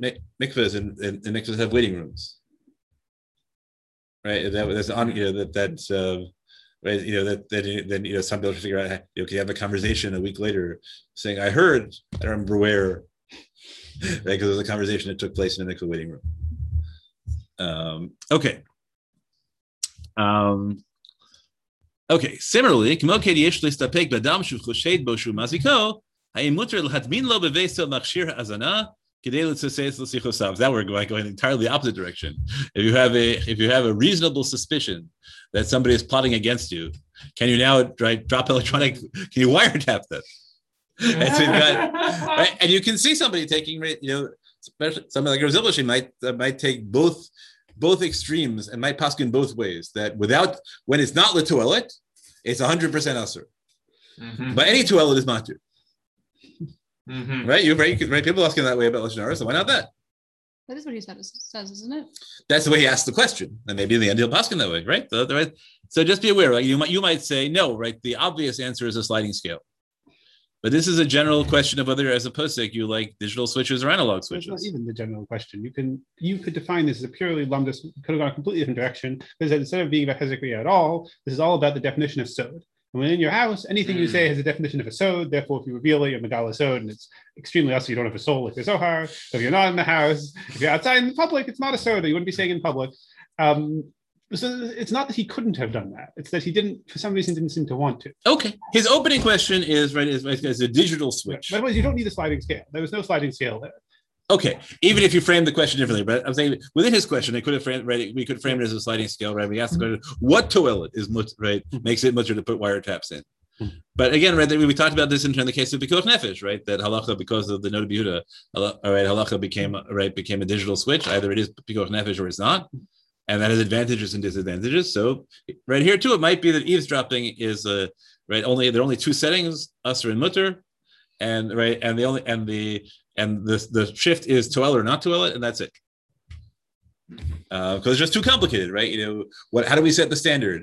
It's okay if it saves you hundred dollars, but not hundred and one dollars. Doesn't matter how rich you are, right? What happens if it's hundred and one dollars, but there's a twenty six percent chance of being succeeding as opposed to twenty seven percent, right? Right? Right? There's no law, right? Then it's just individual posts, right? So every you always have to deal with that balance. You don't have to make it ridiculous. We could use standard uh, balance scales. Like if a reasonable person would agree that your benefit outweighs his loss, you can do it. Does that include Haredim or not? My point is, we have lots of halachot that work that way, and there's no reason. That's true. make it regular. And all those halachas run into issues because often the expectations are different in different communities. Mhm. Right. So right. So if you're trying to right, it's much easier to create right halacha for a for a right for a coherent um, you know heterogeneous community. Mhm. When you, once you get to uh, what, right, homogeneous community, right? Once you get to heterogeneous communities, is much right where expectations are radically different, right? That's what I talked about, right? It's tznius and Beit Shemesh, right? If you assume that tznius is a negotiation, um, right, among parties, what happens when two communities with totally different expectations meet?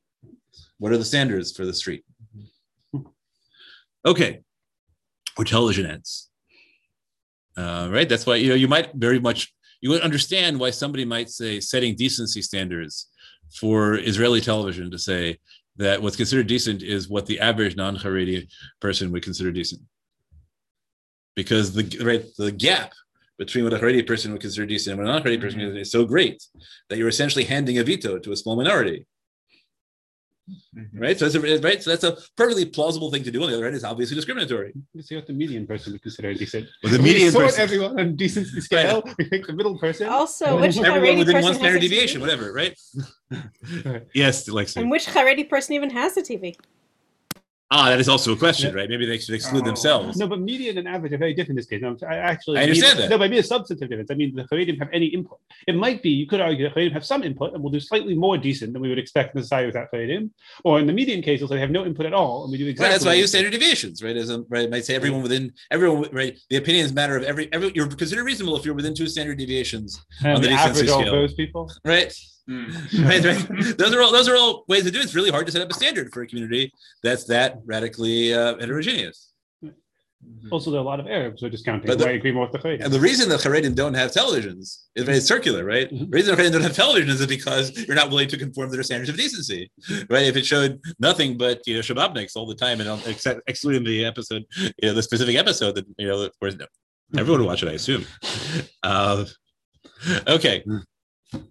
Um, the episode of Shababniks, which is boycott TV. pardon, Unless you're a person that boycotts. but you boycott TV because it's indecent, right? If, Not necessarily. What if I thought I don't boycott TV yet, but I've told I think I told my family this a few weeks ago. That basically, um, it's a waste of time. no, because like let's say this happened like a really like religious TV show, and then there was like a really good actor or actress, and then like from that TV show they become really famous, and then like if you're worried about like how fame affects people, Aha. Uh-huh. economically, So it's lifting and even for the actress. The next movie, it might not be such a sne- like Aha. this might not be a good movie Let's- in general, let's but not if say you're more worried in general, fame isn't good for people. So any really the music industry and the TV industry should be something to be boycotted. So I'm Aha. seriously considering doing this, but I see. having mm-hmm. gotten And to that level. Okay, I'm gonna leave that to you. Uh, okay, so here's his answer. Should go back to- should go back to the- Katav b'shut haraim, uh, b'tziyanu Rabbi Akiva Eiger begilin Shulchan Aruch, the hezek shmiya lo shamanu de shmei hezek, v'lechora ein bezeh shum hezek. right? So his first claim is that we're going to settle this right hard switch. Does Shmiya ever consider is ever considered hezek or not? The Gemara never discusses it, and lo re'inu and raya, right? Right? Because because we've never seen the Gemara discuss such a case, and you have to add to it, and it's highly implausible that if there were such a case, the Gemara wouldn't have discussed it, right? That's the assumption you have to make, otherwise it's silly. Um, right. So, right. So, since the Gemara never discusses it, and it's not a case that the Gemara should never have discussed. I mean, I guess internally you could claim that you could claim that it's that if you think it's all the Rabbanan, so if the Gemara never discusses it, there can't be a takana about it. Right, Then we get into the you know the, the electricity problem, right? Can there be derabbanans about cases that didn't exist in Talmudic times? But let's say, pardon, This existed. this existed, right? So a simpler way of reading this is that hezek Shmi- that if you consider shmiya to be hezek, then there would be a case of it in the Gemara, and there isn't. Now, of course, there is a case in the Gemara of actual hezek. If you tokei chavero, right? If you if you if you if you blow a trumpet into somebody's ear and deafen them, but we're not talking about hezek, right? Hez, right, that kind of hezek shmiya. We're talking about the question of whether uh, of whether listening to somebody else, all right? Right, listening, listen, whether there's ever a damage, whether we ever consider it in any legal context, whether we ever consider that of something as damage because someone else heard it. Now you'll tell me, yeah, we think it's us. I think hearing lashon hara is us. Right, so we have to right. So we need a very precise. We need a very precise definition as to what it is that we're claiming doesn't you know exist. it's only us because of the magid. Maybe it's just like Lifnei Iver or some other thing. You're enabling lashon hara to be lashon hara by listening to it. I don't think we usually think that that's why. It's not, he's not. You're not the Ari. If you're a of- telepath and you can read people's minds, is it us to read people's minds and find out lashon hara about people? Yes, of course. there are all sorts of cases where we could have As like brought Machshav up the Lamasana. concept of Hezek Shmiya and we don't, right? Pardon? There are all kinds of cases where we could have brought up the concept of Hezek Shmiya and we don't. Like like like uh like uh Rav and Rav Kahana would be an obvious example, right? Um and like there's no there's no concept of Hezek Shmiya there. There's like there- I'm sure there's other cases like Right. So we could argue, right? We could argue that um, that we have, right? That again, we argue that it's it's implausible that if Hezek Shmiya were a real thing, it wouldn't show up in the But we do posit it's a real thing in some cases. Like I think the tshuva about uh, listening to shirim without paying for them usually say that if it wasn't Torah, it would be aser, and that's just hezek shmiya. You're listening to something, you're not detracting from it, and but isn't that isn't that an exala issue as opposed to like a sure you can have gezel shmiya, not hezek Right. shmiya, So right. maybe. So what we're, what we're showing here is that the question we're trying to address is but, but we know like for Gneva Stas and whatever we have lister standards maybe that's different. so the question is how right may- when we say Hezek Shmiya La Shmiya, that might mean that we that it doesn't fall into the category of things that we address legally as Nezikin. Mhm.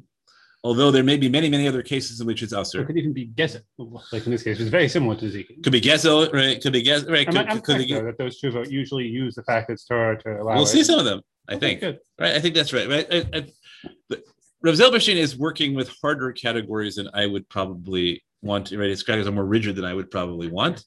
Right, because he's looking to think that way, mm-hmm. and so what he says is right that we have no cases in the context of Nezikin where anybody raises hearing something as damage to the other party. Right, which leaves him entirely much room to say that yes, every single case that you want is still assur. It's just right. It's just that we're not going to analyze this under the rubric of Nezikin. I could counter and say the Gemara doesn't need to talk about Hezek Shmiya because the Hezek Riyah teaches us that you just evaluate all such things case by case. Right. So, right, if I could do that.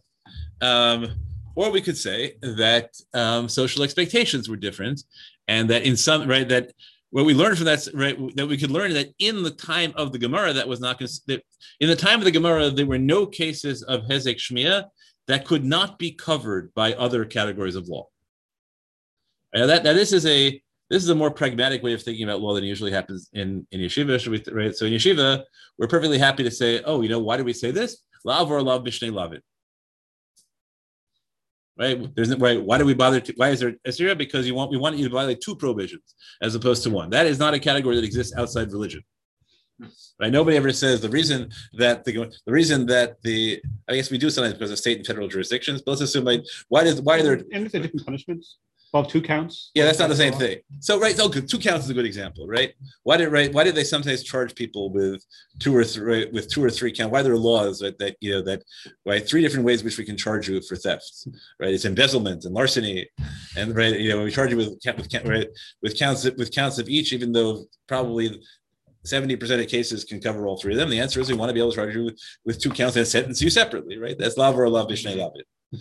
Uh, but in in um, secular law, an argument which I'm arguing is also an argument you can make about religious law. Sometimes you say, you know what, we don't want to have more laws than needed. This intro- introduces right, so we're not going to introduce a category unless there are cases where we need it. Right, so we might say, look, eavesdropping can be covered under laws about keeping secrets and laws about theft.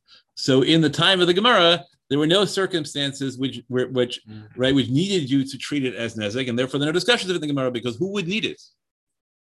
And now you create a different society which has technological capacities, Mm. right, which makes hearing more like listening.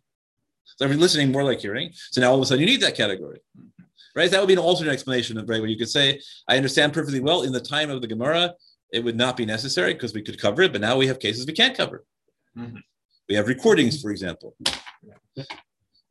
Or right, recording is especially interesting because even if you say we have perfect compliance, flush and her, and revealing secrets, so if you hear it, you haven't hurt anyone because you're not going to say it to anyone or harm anyone that way. But now it's a recording. Maybe someone else listens to the recording. That's right. Someone violating needs to listen to it. That's correct. Right. All sorts of all sorts of record recordings, long distance hearing, right, which which which which right. If you say right, and this is what right, so Meiri says, and it's right, says that there was no hezek shmia. Why? Because people are careful. Right. So that so many poskim right immediately say right, and that's what somebody said. The Meiri is the reverse. So the Meiri says it's because people are careful. We right. We then say ah. So when people can't be careful, it really is a category. And the Meiri might not have been read that way in his time. In his time, everybody read way saying that there is that what we learn from the Gemara is that there is that because being careful is possible without excessive infringement on your own life. Therefore, people always have a duty to be careful, and it's your fault if somebody overhears you, just as if you fell into a pit with a big sign over it. Because there's always a big sign over it. Now, the Gemara knew that there were people who could be matmin themselves achori getter, right? People, right? And you know, basically, when if you wanted to tell a secret, right? The Gemara says, you know, the birds can tell you, right? So your Gemara basically said held a seems to hold strict liability.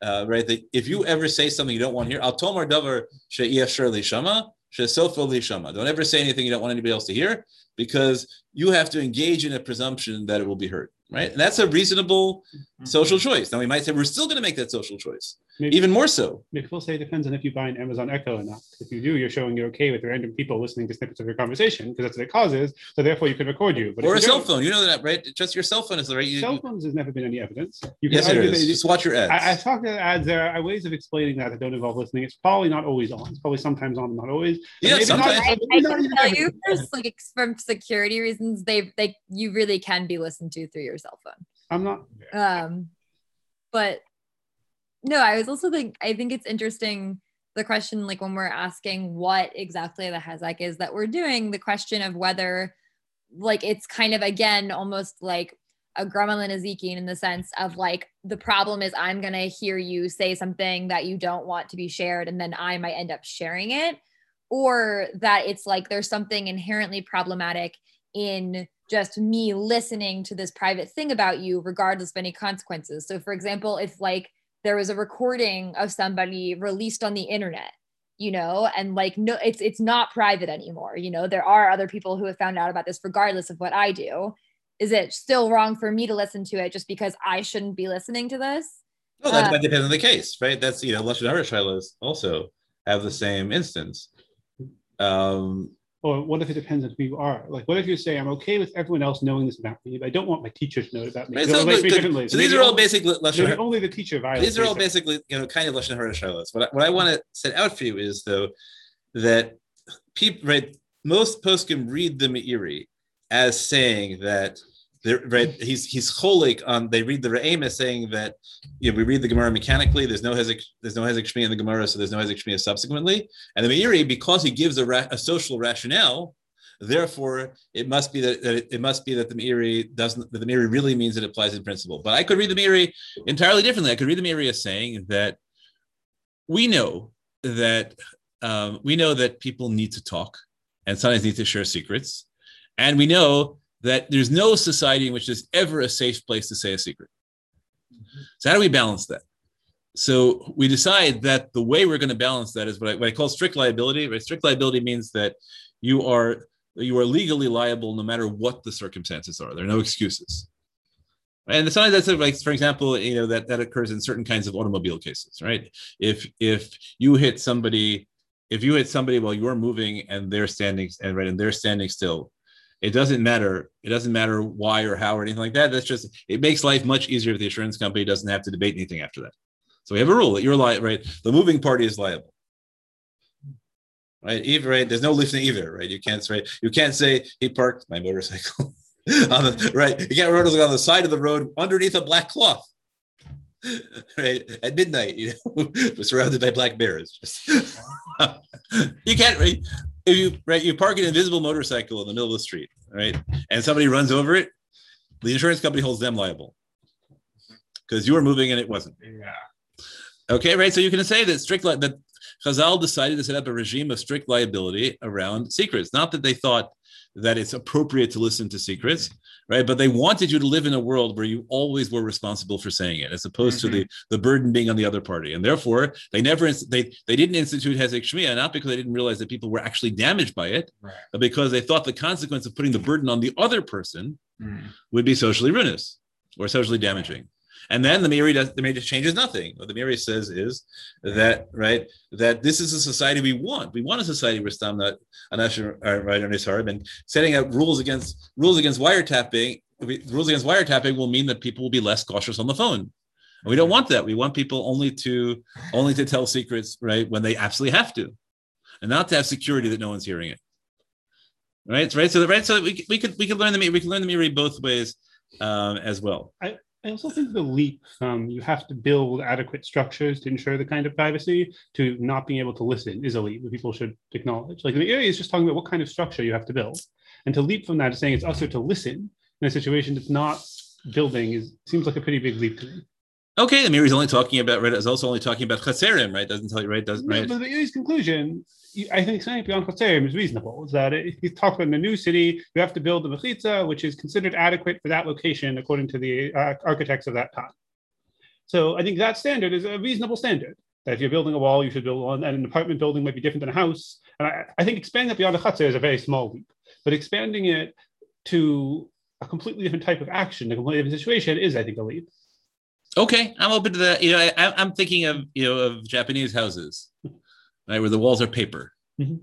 and cla- right, classic Japanese houses, right. And so the goal, right, everyone is cautious, and everyone also knows that if that, that if people aren't cautious, you're not supposed to listen, Mhm. and it would be for you to act as if you had heard something, right? It right is right is a social breach, and everyone understands it's a social breach, and maybe that's the right way, right? You don't have to call it Hezek right? If to call it Hezek would already mean that the whole fabric of society had broken down, right? Because then we acknowledge that other people, that people listen, Mhm.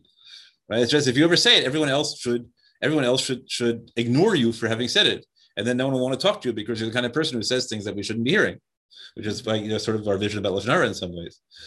Um, right, that's the uh, okay. So Rav Zilberstein sets this up as a machlokus the Meiri and the aim. We um, the aim we're not reading right now, but all the Meiri Meiri says is um, mitoch right that uh, ein choshishin and it's an amazing thing that somebody who says ein choshishin lahezek shmiya klal becomes the position which is which says hezek shmiya is right is lav right is shmei hezek. Hmm. Right, I think it's an amazing move that that it turned out that Meiri Meiri becomes the the only person Mhm. right? No other Rishon even addresses the question. It seems, Mhm. uh, right? That's quite it's quite an astonishing thing that uh, that Meiri gets flipped that way. Um, and I like I really wonder, like you know, because like there are thousands of responses and nobody addresses the question. Mhm. Right? Nobody ever. It's really quite an astounding thing that, that we set this up as you know, as there's a, there's a Mizrahi and there's Meiri and that's it. Okay. As far as Rizal is Depends concerned, How much research he did to find other posts. He's got Barlon too. Okay, interesting. Fine. Then he gets to right. uh, Then he gets to the halachas ktanos, which I think Rabbi Ziering will talk about as well as Bramacha talked about. Uh, right, who makes this really interesting claim. I'm not going to.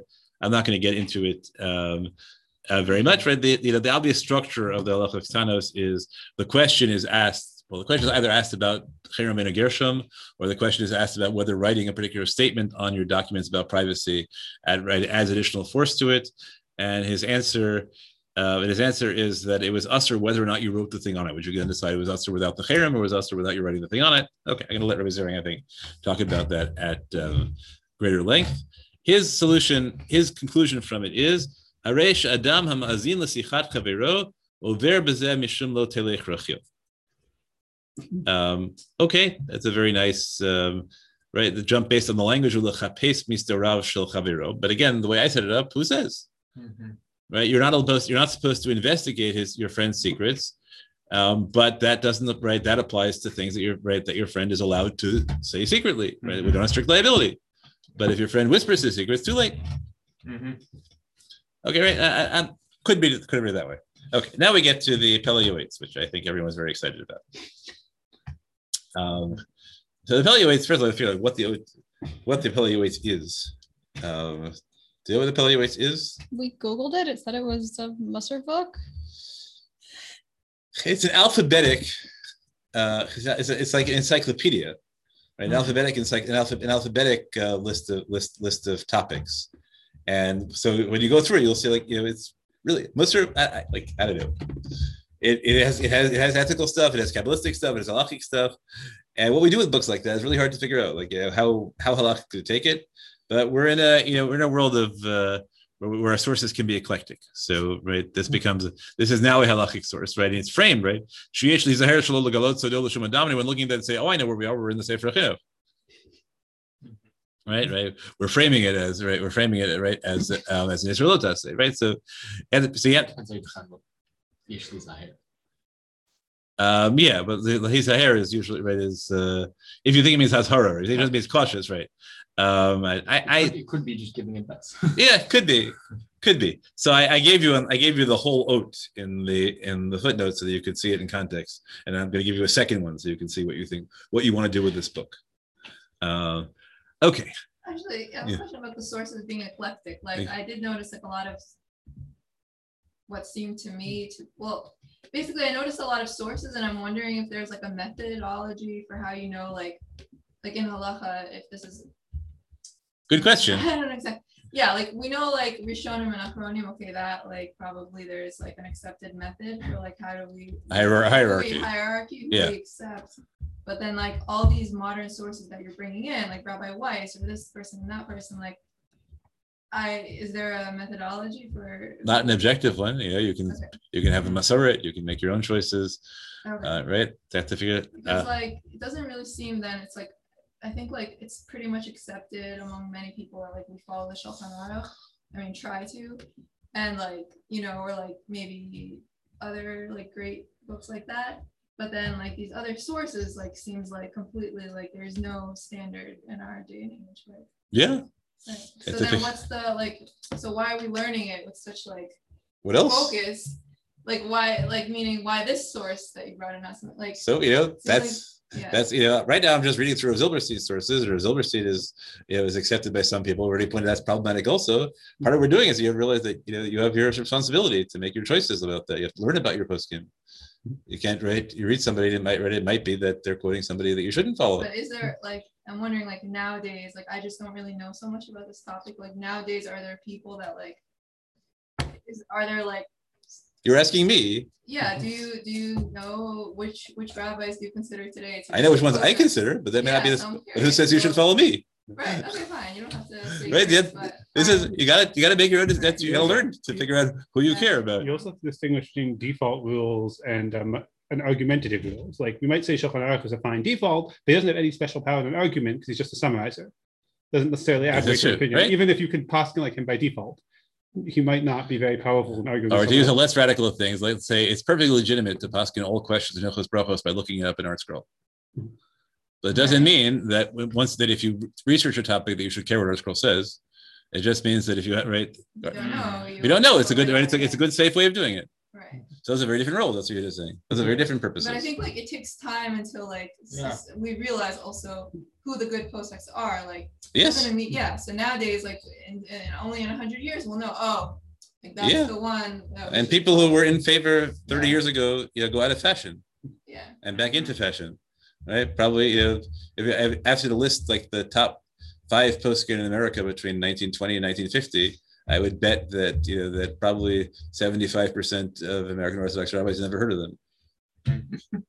Wait, that what? That we never heard of? Mo- Most rabbis haven't heard of the greatest poskim in America between 1920 and 1950. They know about Rav Moshe, and they know about Rav Henkin maybe in the back of their minds because he has a grandson who still matters. And asked them about Rabbi Don Platsky, Mhm. or right, who's he? Right, the Kli Chemda. And I'm forgetting right the Yitzchak, whatever his name is, it was like the right because they were people who dominated a journal called Hapardes, which was the intellectual journal. Uh, Haredi, uh, Haredi Orthodox World Halacha came out, but no one reads them anymore.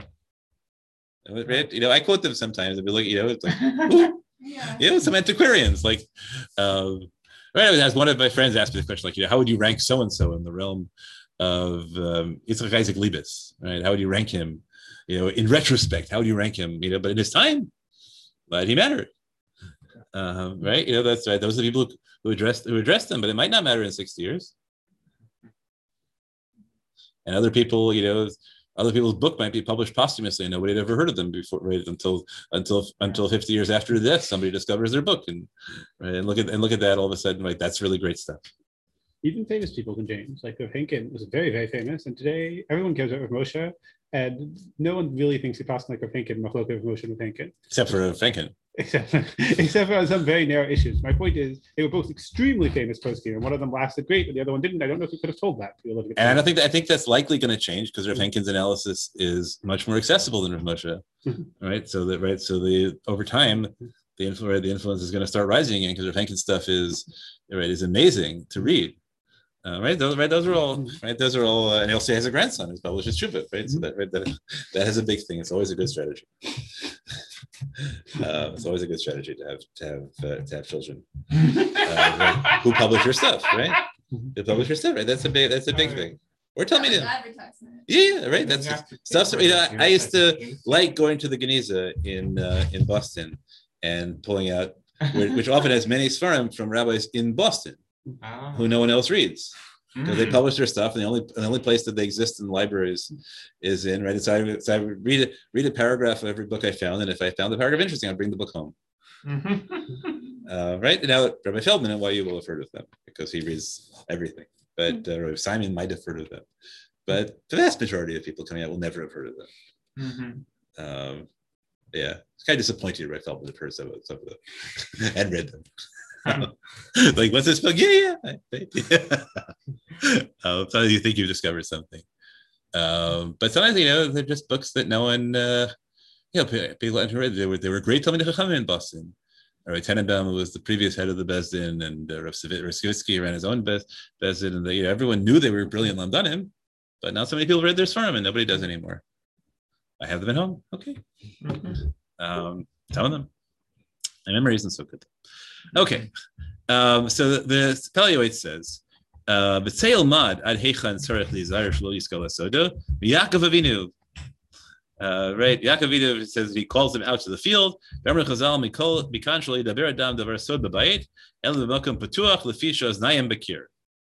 Yeah, except that you know, yeah, he's trying to hide it from his father-in-law, right? Who right, and everyone in their household, right? This is you know, yeah, I don't know. That's the. That's how extreme that is. That um, that Yaakov had to tell, right, we're gonna we're, we're gonna run away, right? It's something you have to say in the field. Now you wonder also, like, how did he get away with having? Didn't they notice that something odd was going out to the field? Always a risk when you try and, right? Whether the better way to keep a secret is to just behave ordinarily and whisper under your breath, right? To make up codes, right? Rachel and Leah knew about codes. Well, or we could apply it very directly to our situation and say that you have to say things where you have to put in effort to find out the secret was. You want to apply it directly? Okay. Bava Ben Buta is even weirder case, right? Because Bava Ben Buta is aside from the fact that it's in the Gata, which is really wild, right? Ben- the, the whole Sanhedrin is killed except for Bava Ben Buta, and then it's Herod, right? Mhm. Right, comes and interviews Bava, uh, Bava Ben Buta in his prison cell, pretending not to be Herod, and tries to get him to say words to, Well, he to say. blinds Bava Ben Buta. Pardon? He blinds Bava Ben Buta. He blinds him, right? And he comes to him and pretend, right, and says, "I'm not Herod. I'm not Herod. Don't you really right, say anything against the king?" And Bava Buta, you being a very smart man, having been blinded by this lunatic king, sitting in his prison, and having somebody show up, says, "You know what? I'm not going to tell you what I really think." like, this is not the model of extreme caution. Oh. But everybody, everybody should learn from here that if you have a lunatic king who kills all your associates and then buys you and throws you in jail, that you should be suspicious. that is actually that's something. Is like really, uh, really, really interesting. Uh, like, and then somebody Kal Chomer. Well, if Baba ben Buta didn't tell Herod while sitting in prison blinded, um, right, something that would get him executed by the mad, by the mad king in the king's prison. Well, then of course you shouldn't tell secrets. I, I okay. Mhm. Uh, you know, we're not in the stage of rigorous halachic argument. Let, let's let's put it um, let's put it that way. Um, uh, right, because You there, skipped- You skipped Rabbi and Antoninus. I skipped Rabbi Antoninus. Um, yeah. Also, you know, like you know, okay, but you can make a video example of example of, of what um, of what you want. So, so that part of the argument, it really doesn't um, it really doesn't uh, really doesn't overwhelm me. Um, and then right then, I, was- I think we're, we're actually hitting time. I'm just going to say like one of the great moments I think was just the thing that would you know, even if even if they were even if the content weren't worthwhile, like the redeeming moment is the the Ishta Omru. Is that how- did, did, did you get what the joke was? Right after Vod Katav?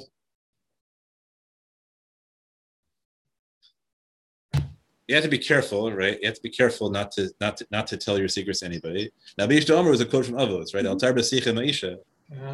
Right, so he takes the he takes the line that right the general line of that conversation conversation was when we say right we say it about your wife and he applies it specifically in the context of, of he just that's the only thing he says is Bish Omer and he leaves it at that. Right? It's just the one line. I thought that was uh that was really I thought There's a that was really fun wordplay in here. yeah. You know he can write. The, the, the thing with Sof Bar now. yes right with Black Coal right. So that's where Coal that was great. Yeah right?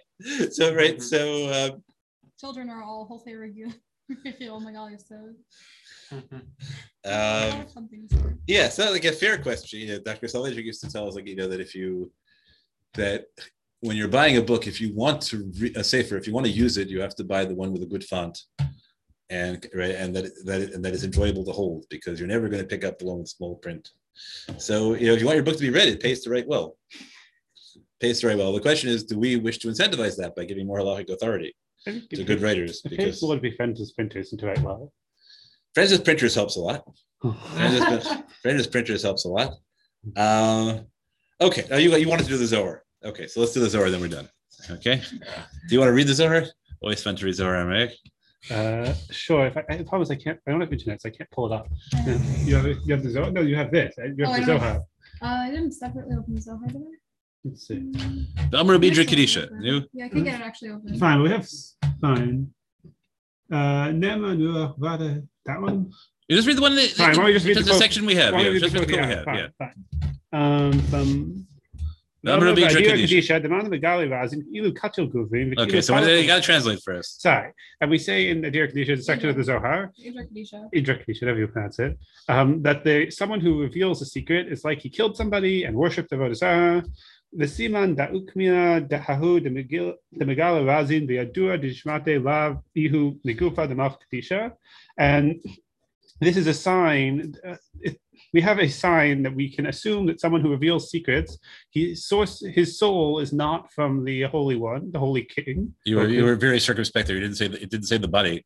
We didn't say the body. It says the body. Fine, from the body of the Holy King, or from the uh, eta, uh, from the um, what's it, essence. It We want to be, we want to, yeah, but Gufa could also mean essence. It Uh-huh, good, body. okay, It yes. can be you know, a little bit better than that. Begin kach lit berazan. Because it's not from them, it doesn't have any element of secrecy in it. And that's why you reveal the secrets. The kad yafuk lo edvak begufa de malka. And when you die and your your soul comes loose, it will not stick back into the uh, holy uh, queen, whatever. Deha lo atrehu, because that's not the Essence of king. location or source. Right, It won't, it will not go back to it. Right, it goes back to where it came from. And your neshama, if you tell secrets, is not in whatever the right place is. Where, where is your neshama from? If it's not from God. It's not from the goof of the Melka Kadisha. I'm not going to get into the anthropology. What are the aspects of it's a I have no part idea. of the pantheon? It's from different the- part of the Zohar pantheon. Yeah. Okay. Uh, As long as your neshama goes back somewhere. okay. Should I keep going? or- Yeah. Hibita ah, ma'ir levash- A. Hibita excuse me. Ma'ir levashbi al I love a shalom. Alev Shalom. So come and see what happened to Rash ben Shalom. Shahalach Yehuda ben Garin, Vesipa Dvar L'chut- ben Gerim, excuse me, Vesipa Dvar L'chutz, and because Rabbi Yehuda ben Gerim went and told his, what he said to other people. Filchazi, my Salik Bain, look what, ha- what they did to him. Even Gerim gets uh, reduced to a pile of bones. Mhm. Hezekiah, right? Hashem Baruch looks at him, and he's reduced to a pile of bones. Yes, you know, we brought up laser eyes and telepathy. Mhm, that sure. was next year. Right. וכמה מהגנות, מהגנות. מהגנות והדופי ואיסורה מגיע על אותם מחטטים מחפשים מידע סוד אחר, סוד סוד אחר. אחר על ידי שמיע אחר הכותל או גניבתה דפתיחי גט וידוע לכם בנוגע שמרגל על זה. I don't know which part of this How does is the Gas Zohar Master is here? Zohar. I'm not sure if this whole thing is Zohar. If it's that's why I wanted to find the original. It might Okay. it might cut off uh Hibito A might not be the Zohar already. I'm not sure. That's Uh, always in Aramaic, isn't it? Yeah, it doesn't sound Uh, I would, I would think it is, but okay, let's look it up. Okay, well, I. Okay, so we have a lot of rhetoric, right? It's really, really a bad thing to reveal secrets, but Well, that this- is How kind does, how does Theostas fit in here? Well, the Zohar is kind of an elect type thing. Also, the Zohar is not saying it's a bad thing. You reveal something bad about yourself. It's like the Christian concept of the Calvinist elect, which are people who go to heaven, but it's just you do the right wrong thing. You show you're not the kind of person who went to heaven. It's not that you don't go to heaven as a result of doing the wrong thing. Right, the question hmm. also is what's what is you know your Miguel Megillah so what are secrets? But Sparrow makes the one point. We'll end with that. That Gnevas Das in this conversation means something different than it does conventionally. And we'll have to say right, Das conventionally means if you fool somebody. Here it means if you steal someone's thought. No, It, could, it could still mean fooling someone. Could be you pretend to have a good reason for learning a secret and they tell it to you. No, no, it means that you steal someone's thought. How do you know? It is Oh. How do you know that? they have a thought and they don't want you to know it, and you steal it by hearing it. This is very X Men. I- It doesn't have to get to telepathy. Like in modern American law, I think it's like a very big thing, like uh, like in Patents. business, right? Yeah. Yeah, patents, trade secrets, all those sort of things. But I think that's just, you know, if uh, I have an idea and I don't want you to know it, and uh, right, and I have an opinion, I don't want you to know it. Now you have stolen my opinion because you. That's it, right? That's a really uh, doesn't bother you. There aren't things. That's what Theostas means. I don't. Ah, I so don't- that is a really interesting question, right? Is that right? Is there a precedent for this use of Gnevas Das? That is a really interesting sure that's what you mean? Looking at the stars? I don't know. I You was also- trying. We were trying really hard to try to get this to like you know fit into what Theostas means, and it doesn't work. And you could say, right, that the person believes themselves to be private, and so you are fooling them by pretending, right, by pretending um, that their that their space is private and uh, and and tricking them into it. Or, or maybe it just means what Herod tried to do, but did very badly. You pretend to be someone else, you pretend to have a good reason to know, or more realistically, you pretend to have a good reason to know what the thing is, you don't actually have a good reason, you're just curious. Uh, okay, I, I think it's going to end up meaning the other thing. uh, I think it's going to mean. I think yeah, whether it meant that in the original, I don't know. Okay, so that's where we are today. Um, so we should finish this um, tomorrow. Uh, that's my ambition. Uh, We'll Mhm. finish this tomorrow. Then we, um, Rabbi Ziering will come tomorrow, and it will will. Now I have a better idea. and I'm going to go back and he has he sent me 145 page source sheet because he's because he's um, he's publishing on he's publishing an article on privacy, uh, which to some extent I think derives from the um,